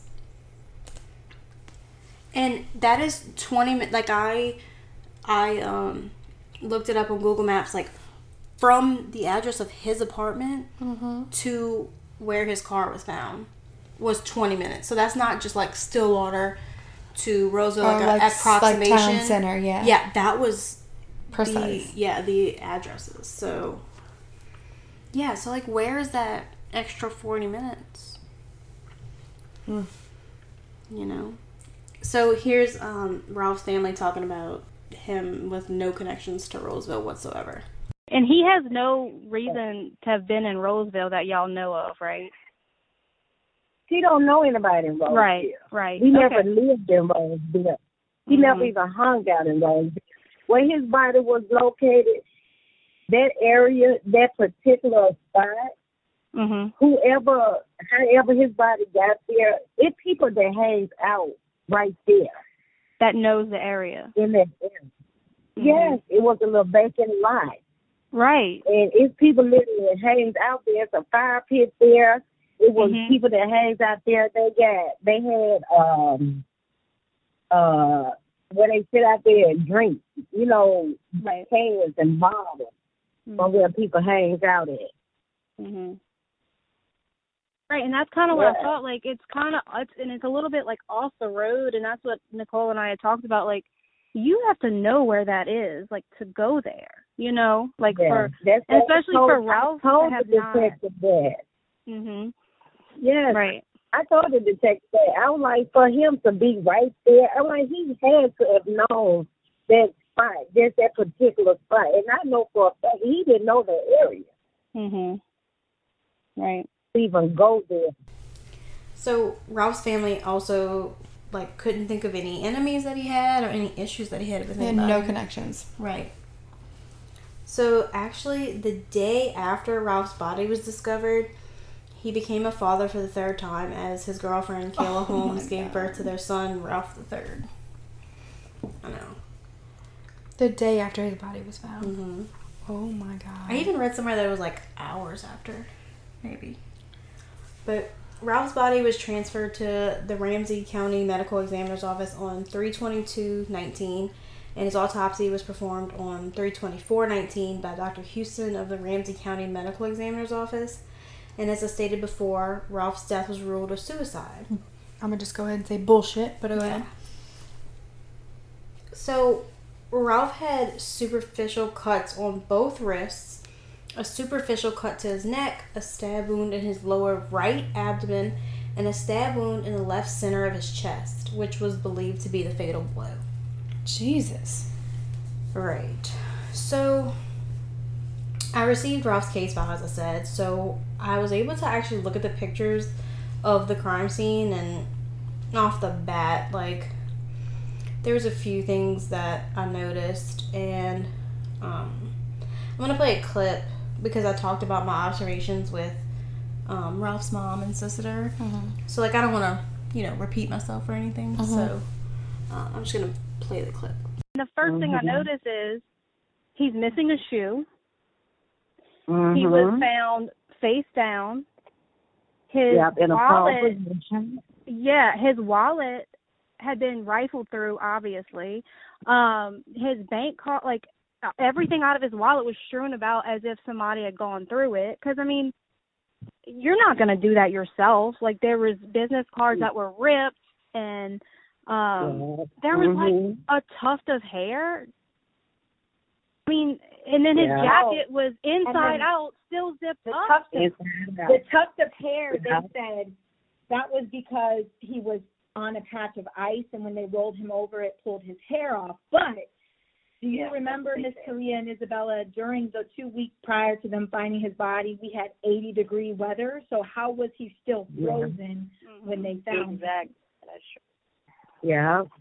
Wait, Yeah, so if no. they, But if uh, they I'm gonna tell you. oh, and go ahead. oh sorry. well, and to go off of that, if they're saying it the tuft of hair came off when they rolled him over, where where were they saying it was from? Because if he was face down, you would think that much hair would be from like more the back of your head, right? they they led us to believe But in it the was, first it was from his was on forehead. It was Was a, it it was from his no, it was from the front of his it Oh, it was, was the from the hair front. from the front of his head. Okay. Oh, Yeah. okay okay Okay. And he still looked handsome to me. I mean, he didn't, you know, like he, I don't know, but. And I tell even him- asked I him, ain't I seen was- many dead bodies before, but I had asked the BCA examiner, I was like, with his body being out there for such that, that amount of time, don't you think uh, animals would have been eaten off of his blood? Exactly. You know, and they was like, no, not necessarily. What do you mean not necessarily? They just Yeah. kept trying to say that it was he was frozen, and I'm like, no, we had 80 degree weather that March. Um, it was unseasonably warm because my stepson was here from Germany and had only packed winter clothes. So they, yeah, no, they they definitely tried to cover something up with that whole thing. And um, also, I didn't mention this, but the only thing found in Ralph's pockets was a closed pocket knife. Okay. And I mean, I don't know about you, but like this doesn't seem like a suicide to me. And I mean, I, I touched on Well, this. Well, I mean, how does one stab themselves in the chest, right? in the thro- in the neck, or the he torso? had The torso. Yeah, he had superficial cuts on his wrists, which they they claimed was hesitation marks. The cops did, and then like a superficial cut on his neck, and So then I'm, he just- if I'm hesitating to slit my wrist, I'm, I'm definitely gonna hesitate to stab myself in the chest. right. I mean, you're that's like serious, like to to be able to do that, and like You have to have your, your enough. and like your body will like like as a protection mechanism will like like you know it's tense up. or like almost to protect itself you know like to Well, I mean, I don't know I don't know what part of his chest, but first of all, there's a sternum there. mm-hmm. There's ribs. it said the left center of his So chest but your sternum's in the center so I don't Yeah. know I don't know. I just, and then I feel like, okay, think of, think of how much force it takes behind a knife to for one person to stab another person.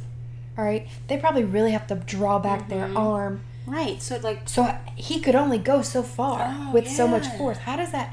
The the the physics is not there. right I can't even cut chicken half the time like I can't I don't I don't understand and like so like he ripped his own hair out like I don't Oh right, I don't understand. And it was like a big piece. And he robbed himself with all of the wallet contents. right like he like it was everywhere like all over. Like his wallet was open like it, it was obviously like somebody had gone through it. There was like a ripped dollar bill in there. Like there was business cards that were like ripped in half. Like i don't mm-hmm. know. Like i don't i don't understand. So while we're on this crazy train let's listen to miss korea explain how detectives told her like what they think like how he committed suicide buckle up Oh, so they're it's a chain of events that they. yeah it's a wild ride Oh, so God. buckle up Did I tell you how they try to explain to me how he got into the position he was in? Sure. The detective, how he explained it to me. He Mm-hmm. told me, he said, what Ralph did was, since they didn't have the footage evidence on really how he get to where he was, they claim that he drove his car to where it was, and he walked. They say he walked the the back street and and came up to uh, through some little path and got over to that little area where I know he didn't know where he was was and where he was going. So they telling me, but And they say and they say what he did was they say because it's a hill there. They say what happened was his shoe was one of his shoe wasn't wasn't tied, and what he did was he ran down the hill. He lost the shoe. He pulled his jacket off and as he was walking, they say that's where he was, cause he had different, uh, different cuts on both of his wrists and under his neck. It was just a lot of different cuts. And they said those are self-inflicted Hesitation. They were saying hesitation. hes- hesitation marks. Yeah. So they was like he was if he was to kill himself first, but Right. So they say wait, when he made it to the area his body was found, they say when he was running down the hill, that's how he lost the shoe. He must have pulled his jacket off, and um, cause he, they say he got hot. This what the they telling me. And uh, he pulled his wallet out and just threw everything out his wallet. He said that's how they be when they in the spree of the moment when they ready to commit suicide. So he said he go threw everything out his wallet, threw his tossed his wallet. He lost the shoe. He took his jacket off. He stabbed himself first because he had two stabs, one in his uh, right side and one in the chest. He said the one in the chest, that's when he he must have felt the blade and was like, oh, I had enough. So he folded the knife back up and put it back in his pocket. And that's What? how he he passed away after that. Yeah. Exactly. But there was You're no gonna stab in the scene. yourself. You're gonna stab yourself in the chest and then neatly fold the knife up and put it in your pocket. Give me a break. Oh my goodness. Yeah. That's what the story they the detective told me on how he come up with my son committed suicide. That is the most ridiculous story I think I've ever heard. It sounds like my ten year old telling the story, honestly. Exactly. What in the world? Yes. Yep, that's the story of him explaining how my son committed suicide. That what? That is insane. Yeah. That that makes no sense to any logical Yeah. person. Like I could tell my six year old that and she'd be like, That doesn't make any sense. Like yeah. But then not only did he stab himself, he supposed to then lift his shirt up and stabbed himself without stabbing himself through the shirt. Wait, so there were no cut marks through the shirt? No, no Oh. cut marks through the shirt. Oh wow well that's that's even weirder. Like I Yeah. mean, to me, if you're gonna commit suicide, first of all, I probably wouldn't stab myself. And second of all, why would you even be worried about moving your shirt? I mean, if you're if you're trying to kill yourself, I why, know. like, why does it matter? they trying to think we crazy. They think we dumb. This, this is what they told me, and and, and and but you still had time to fold the knife up because the knife was the only thing they found in his pocket. Mm-hmm. Because his wallet had been. Oh, and then he he took everything out of his wallet and threw it around. Yeah, like he like did. like confetti. Like okay, Yeah, like and he lost a boot. Now he had on some steel-toed boots. mhm.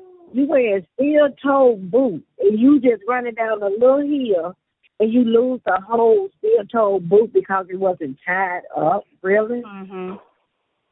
Hmm. Well, and, and then and I've, I've discussed this.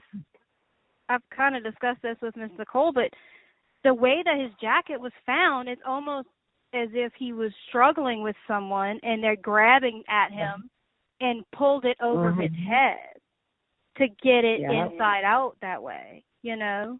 Exactly. But And, like- he claimed he took it, his jacket off because he got hot. Yeah, so his jacket was like completely inside out, but still zipped up. I don't even know what I just listened to. like, does not compute. Cause This shit don't even make no sense. wait, I feel like they these officers got their training out the Cracker Jack box. Like, They got their training by watching Super Troopers. like ha- how does that even begin to? Right. He took his jacket off because he was hot. But then he froze. Right. I mean, Louisiana got some crazy ass weather, but I've been to Wisconsin, which is right next door, Mm-hmm. and it ain't flippy floppy like that. Flippy floppy. Oh my god, I can't. My brain hurts. I'm telling you, this one, this one in Taylor's case, gonna be the ones to keep me up at night. I'm telling you. I think I'm gonna have to get like start drinking Crown after that, and not truly. Right. Like oh man, I just, I. I just want to find these officers and shake them. Mm-hmm. I'm curious to know whether these officers were white. I'm not sure. I don't to- know. I have to ask. Yeah. The mayor is white. I know that. Um, so, as most of you know, if you've been listening to us, because I believe we've discussed this, when Amanda and I research our episodes and write our scripts, we typically have headings or like sections. Like, like an outline, kind of. Right. So this section is called Questionable Investigation. Although I originally considered titling it Sketchy Police Shit. Ultimately, though, I chose not to, but I guess it doesn't matter because I said it anyway Right. because it was funny. But anyway, um, as you've likely ascertained by now, we're about to talk about parts of the investigation that were, in fact, sketchy as shit. First, Ralph's car, that was technically still owned by his uncle Luke, was crushed by the police Girl, stop. in April 2019, which isn't A month after his body was found. hmm So, case closed, book shut.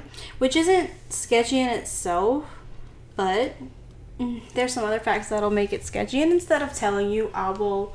Um, I think it was Nicole that said it, but I'll uh, let her tell you.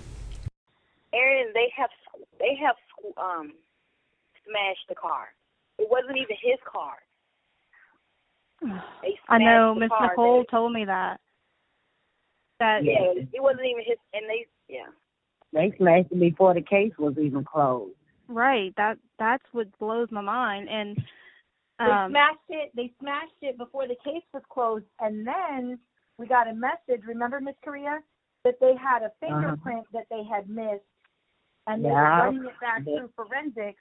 But then when we questioned them about that in person, I said, "How are you going to crush a car when you hadn't processed all the forensics?" And they were like, "Oh no, we misspoke. It wasn't an extra finger." Yeah. So we don't And really know. they what told us was. Exactly, and they also said they smashed the car because they couldn't they couldn't get in contact with my uncle, the person who Right. they called the first time I was about to say they about the car. They, yeah. Exactly. Exactly. They mailed. Well, they said they they mailed said they a had- letter. They said they mailed a letter to some other address, and that's what we asked. them to Way out in find out. Forest Lake, out in Forest Lake, and my brother lived here in St. Paul. Yeah. Like I've been living at the same address for ten years. Mhm. Yeah. And they had his number to get in touch with him in the middle of the night. Exactly. Like I don't Yeah. Well, and then it was in April. Was it in April, Miss Nicole? You told me that they crushed the car. Yeah, that's. I didn't. No, they said no. January, right? Uh, no, they. No, it was in April. Was in in January. They said they mailed a letter, and by the time April rolled around, they decided to crush it. But remember, one thing we also pointed out was it wasn't even at a police impound lot for investigative items. It was at a regular tow yard. So Mhm. the whole time, the whole time, it wasn't even in police custody, being protected as evidence. Right. I Mm. did notice that too. Yeah, It was- they feel like it wasn't any evidence in the car, so what the detective told me. they said they found all DNA that was in the car. They said was Lorel. I'm like, but Kayla been in the car, the kids been in the car. Hell, my brother had the car first, I'm sure, and Lorel didn't have that car for but like a month or two, so I'm sure Mhm. his DNA in there too. You know, Right. but y'all trying to say every DNA that was in that car belongs to him? Mhm. Really? Right. Well, and then the fact Yeah. that they you find out later that they crushed the car in April, but the city council meeting that I watched, where I found out about um, Miss Nicole and got in touch with her, was in July, and she was Mhm. asking about the car in July. So you mean to tell me nobody there could have looked and said, "Oh, well, the car's already been crushed three months ago"? You know, like I just They No, they hadn't told us. Well, we started showing up to those meetings. We even met with both mayors, right, right, right. and they hadn't told us. No, no, no. I'm not, I'm not saying y'all. I'm saying nobody. None of them. Like they had to have known. Like they. That's just so weird to me. Yeah. They was lying to us just like if the if the whole the whole case is one big lie. I don't understand how they're just gonna crush a. So okay, first of all, they crushed it in April, mm-hmm. a month after they found his body. Mm-hmm. But they mailed a letter in January. Why would you plan, give a warning to crush the car before you even located the body? I didn't even think about that. Yeah, I I mean, he You that was a month. That was a month after he went missing. Oh, you've been missing for a month. We're gonna crush your car. Well, and who knows when they said it in January? It could have been two weeks. Mm-hmm. If it was like the beginning of January. I, that is ignorant and the fact that it was never it it was cont- um it was contaminated just like the apartment was as um evidence crime scene whatever and um Yeah. I feel like cars sit around for much longer right. or they go to auction or they you know like yeah Conspiracy. Let me put my tinfoil hat on because, like, hold up Miss Correa said it best this whole investigation is a lie is that what she said yeah. Yeah. This whole investigation is a lie. Or when, I love when she's like, really? like, that's the best. I don't know. And, like, what I was saying is, um, I don't want to repeat myself, but I'm going to do it anyway. Like, the city council meeting was in, that I watched, was in July of 2019. And Nicole in that city council meeting is asking them, where's the car Where's the car? Because Kayla didn't have a vehicle for the kids. Like she needs a vehicle for her kids, and not a single one of them in there said a damn thing about the car being crushed. Now they might not have known. it's I probably will- two separate entities I will give them that, but y'all couldn't have made a phone call. Like, come on, ma'am, we're gonna look into it. right? I don't know. So when did they ultimately find out about it being crushed? Do we know? Uh, I'm not obviously after July of 2019. Yeah. I'm not sure though exactly when, but I don't know. And then like you know th- they said the uncle has lived at the same house for the past 10 years. I am just like so shook that I didn't even think about that. What you said about the address, like not the address, The the, letter, yeah. like sending it in January when they hadn't even like found him. Mm-hmm. It's questionable. Yeah. Um, and then the police were also doing other sketchy stuff, like holding Ralph's death certificate. Why? That don't belong to them. Exactly. So Miss Korea talked to me about that too. Yeah, they they didn't close the case till like what four or five months later after I had them bury him. They kept the case open. Right, because didn't um Miss Nicole said that something about they were holding his death certificate for like a extended time? Yeah, we didn't get it till like four months later. Yeah, they was. See, and to me, that's very suspicious because if if it is a quote unquote suicide, which is what they ruled it as, why would they hold the death certificate? That's what I was asking them. I'm You like, know. well, if y'all don't rule his death as a suicide, why why I haven't even gotten a death certificate? What did they say? And the lady, at the, lady at the BCA told me, said, well, you should have been gotten, you should have got a death certificate before you buried him. I was like, well, it's, kept- it's been Everybody kept four months and I else. yeah, they blame it. They say that it was on the the funeral home people. Hmm. Yeah, everybody kept blaming somebody else when she asked questions. Yeah. The bullshit continues Mm, obviously. because also um, the FBI was contacted by Stillwater PD while Ralph was still a missing person, but they never invited the FBI in the case because, and I didn't know this, but like the FBI doesn't just like come in and like take over cases usually. Um, they don't always have like jurisdiction and they have to be invited by like you know, the smaller town or whatever. Mm-hmm. So, Roseville PD, who handled Ralph's death investigation, they never invited the FBI, like, at all. Like, Because at- they, cause they were handling it themselves. Totally. Right, and Miss Korea talks about that, and, and Nicole. I think Nicole addresses it too, because Nicole actually contacted the FBI, but you'll see, she don't play no games. She's like she's legit. I even asked them, well, why wasn't the FBI, you know, investigated? Oh, well, we didn't need them. We told them that they we, we didn't need them because we had everything under control, all the information we need. You know, this stuff. They, I just feel like they gave me a whole run around with my then- son there. They playing games. But then, do you remember when I reached out to the FBI and I spoke to somebody there, and they said Stillwater had initially contacted them about the missing person, um, but didn't invite them on the case. And then when Roseville Yeah. found his body, Roseville never reached out to the FBI. So when I got that No. contact, and I sent that email, who was in that email? The chief, Chief Matt, whatever his last name was, um, and the mayor. And all the chief focused on in that email was, who did you speak to at the FBI? And I said, it doesn't matter who I spoke to. They're saying you, Roseville, never contacted the FBI. And he was just more concerned about who I talked to. I said, if you talk to the FBI like you say, you'd know who I talked to.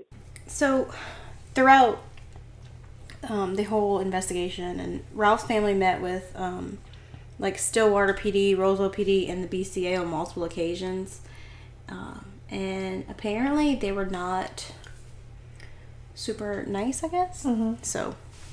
They never And answered it. Nicole, if you notice, Nicole, every meeting we was at, they had the whole squad there. They had all the detectives there, all Yep. the all the well, not all of them, because the Roseville detective he didn't show up to none of the meetings, but they Okay. had the chief of police was there. They had all of them at our meetings. It was an intimidation factor. So, um, you're gonna love this part. Um, actually, I'm not even gonna say anything. I'm just gonna roll the tape. The BCA was there. Yeah, Yeah. they had the BCA there and everything.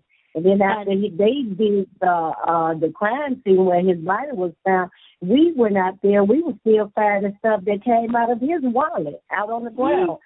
I still have his bank card that was still out there on the ground that they claim that they have in their custody. Oh, What? We asked them about that. We asked them about that Yeah. also at one of the meetings. Why they didn't secure the perimeter and process that whole Yeah. scene, and they said they had. And when I said, well, then how come Miss Correa's has evidence in her custody in plastic bags that she found at the scene? And then they wanted to question her, and I said, no, no, no. You guys processed the scene, so that's not for you anymore. Yeah. Uh, I I am still got his literally stuff right now. Speechless. Yes, Like- and I still got I put it all in a, a Ziploc bag. I still have the stuff that was found out there when his body was found. They they say they they collected everything that belongs to him out there. I am absolutely disgusted at this shitty police work. Right. That is fucking unacceptable. Exactly. But like, props to Nicole for like. I mean that she's like their advocate, but like, no, no, no, like that's not for you. Like you cleared the scene. If you would have done what you were supposed to do, so like, It would be in your custody, and in your possession. right. So. Also, according to the ME, the knife that was used to stab Ralph was the pocket knife Mm-hmm. that was in his pocket, folded up. But there's something really kind of sketchy about this, and uh, let's see what we talked about. And I'm gonna ask you a question: If a person stabbed themselves standing up, do you think a person will fall over to a prone position? No, no, it and put to fold the knife up and put it in his pocket. Yes. And are were they even able to determine that that was the knife or? They say it was the knife. They said only his DNA was on the knife. Is Mhm. what they told me. Mm. Okay. That's just so odd. Like I don't see anybody stabbing themselves and then just neatly putting folding up the pocket knife and putting it back in their pocket. That's just odd to me. Me either. I never I never heard of that in my life.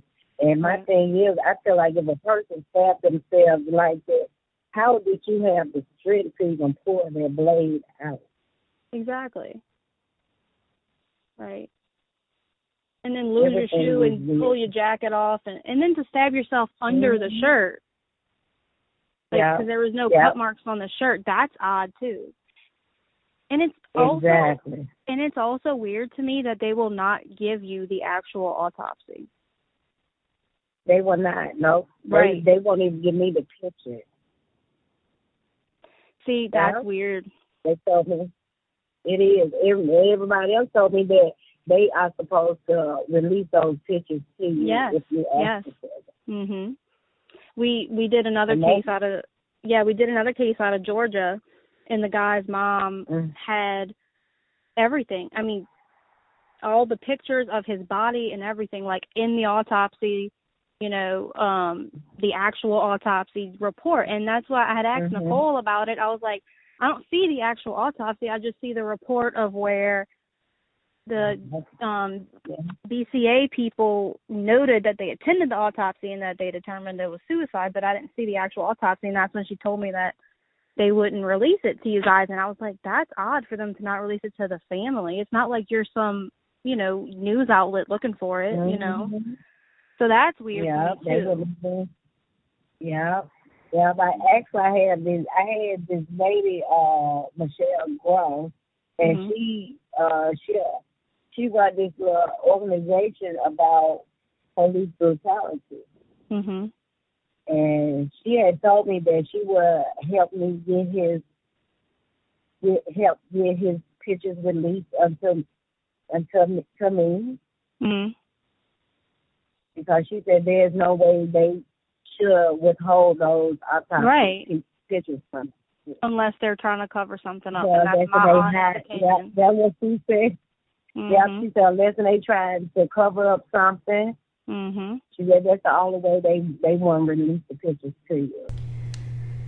Yeah, and I, I don't think we we um touched on it in that, but um apparently the ME said that they can come in and look at the autopsy report as much as they want, but they can't have a copy of it.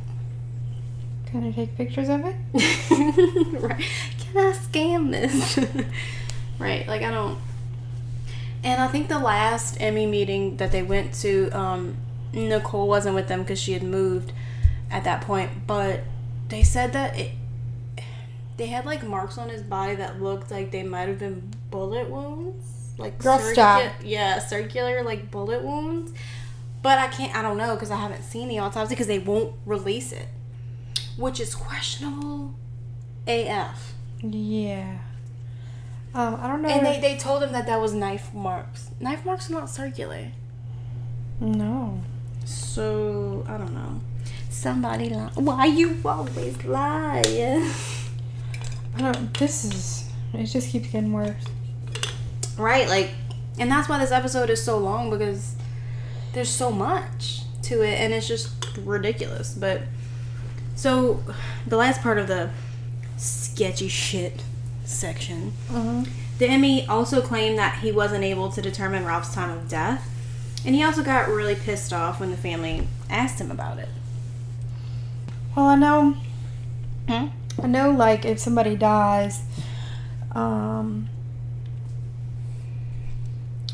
say they're working CPR for, I think we have to do it for like 35 minutes of work, then they request the coroner, which means Mm-hmm. Life saving life saving measures did not work. So at that point, patient is dead. Mm-hmm. Asshole. But Don't mind my cat. so so he's dead, right? Mm-hmm. Then they request the coroner. And the coroner gets there. The coroner doesn't get there for another 45 minutes. Mm-hmm. The time of death, Is when the coroner gets there? yes. Oh. Oh. But then an ME can also, like, estimate a time of death? Now, Or- yeah. So when But so- the official time of death is what the coroner says? yes. Mm. Um now in a situation like this where he was missing for X amount of months and they can determine approximately how long Right, that's what I was about to he say. had Like, been yeah. That's what I'm So- saying. Like, what if you found like skeletal remains? Right. You know, like it obviously the time does not when you find the skeletal Right. remains. Um. Also, I didn't mention this, but there was like, according to the police report, there was mummification of his hands. What the hell does that mean? You know what mummification? Like he was wrapped in gauze? no. You mean decomp?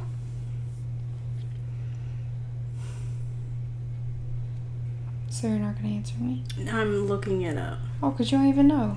How are bodies mummified naturally? Natural mummification is defined as the process by which the skin and organs of a deceased person or animal are preserved without the introduction of chemicals by humans. Naturally preserved mummies have been found deposited in deserts, buried in oxygen poor peat bogs, and frozen in glaciers. Oh, so maybe because he was frozen, his hands might have been frozen? But he was hot. Facts. I rest my case. Case adjourned. Um, so I don't know. Like I feel like everything is so sketchy. So now we basically like I have literally laid out everything. So now we're at the part about our opinion. And this should come I think it's pretty clear at this point what my opinion is. But let's do it. Let's see what happens. So this should come as a surprise to absolutely no one, but I do not think this case is what police are trying to make people believe that it is. Mhm. And I also want to take a quick second to say again, as I already said, any speculation or opinions expressed in this episode are solely those of the homicide homegirls themselves, myself, I and Amanda. So don't come for anyone else. Also, don't come for us because you know, just don't. oh, cause I come with that slick mouth. These hands are rated E for everyone. I come with that sharp tongue. Okay. Um, but like, yeah, like I said, our opinions are those of there are our own opinions. We're grown adults. We can form our own opinions, and they That's do- questionable. Grown adults. Uh, yeah. So, but our these are not in any way a reflection or a representation of the family's opinion. So, um, but I truly do not believe that Ralph killed himself. Like, no, he did not. nothing makes sense. Like nothing. Literally nothing. Like watching Alice in Wonderland as if you're on an acid trip makes more sense than this case. I've never seen that movie. Get out of my house right now. And I don't know like who did it, like who killed him or Was why. it a job? Was it? Like I don't think it was Kayla. I think she's very involved. I think Kayla's dad's involved. I think that. ooh, she going there. Oh yeah, I've been way there. And then I think that. I did it. Oh yeah, I think her. I don't know who she got connections with at the police Entanglements. You said it, bitch, not me. um, I was thinking it. But, um, um, at the police department and or the ME's office or I just don't understand how many things can go so wrong in one case. Oh no, I don't either. Like, and and trust me, I am hundred percent not trying to make light of this at all because it is horrible. But like, I and, don't. and like he had two kids he- and one And on the go, way. this this goes back to what Nicole said in the be- very beginning when they were talking about his plans to open that that business and like oh, you don't just people leave. with those type of long-term plans don't just leave and and the um the pictures of the crime well i don't want to say crime scene because i don't know but like of the apartment there was like pictures of like notebooks. And he had like detailed like written out like Bitch, you already said that. stuff and no i'm just saying again like reiterating don't don't don't don't don't. But like i'm just saying like he definitely had plans like it's not like he was just you know. And he was so focused on doing the right thing for his family since Mhm. high school. right You know? right Why why give up now? right exactly so like i don't think he killed himself and like i can say with 100% almost well, you know, never nothing's ever 100, percent but I can say with like probably 99.9 percent certainty that he did not kill himself. Period. Period. And like he had so much to live for, you know, like. He had a loving family, two beautiful daughters, you know, a son on like the way. Like I feel was- like if he was gonna kill himself, that would not be the manner he did it in. That is brutal. right, Like if if the neighbors were drug dealers, couldn't he just get his hands on on something to end it all? Mm-hmm. Right. And also, why would you put your family through that for months at a time? Like, generally, if you kill yourself, you're going to do it in a way where you can be found. Or leave? There was no note. There was There- no note. There was, right. There was, yes. There was no note. Um, There's so many wrong. but like I said, he had so much to live for. Like, he was getting his education. Like, he had plans to start his own business. And, like, that does not sound like somebody who was going to kill themselves.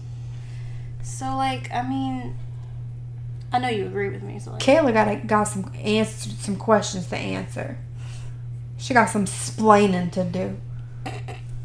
So today, Ralph's case is still closed, and his death is still classified as a suicide.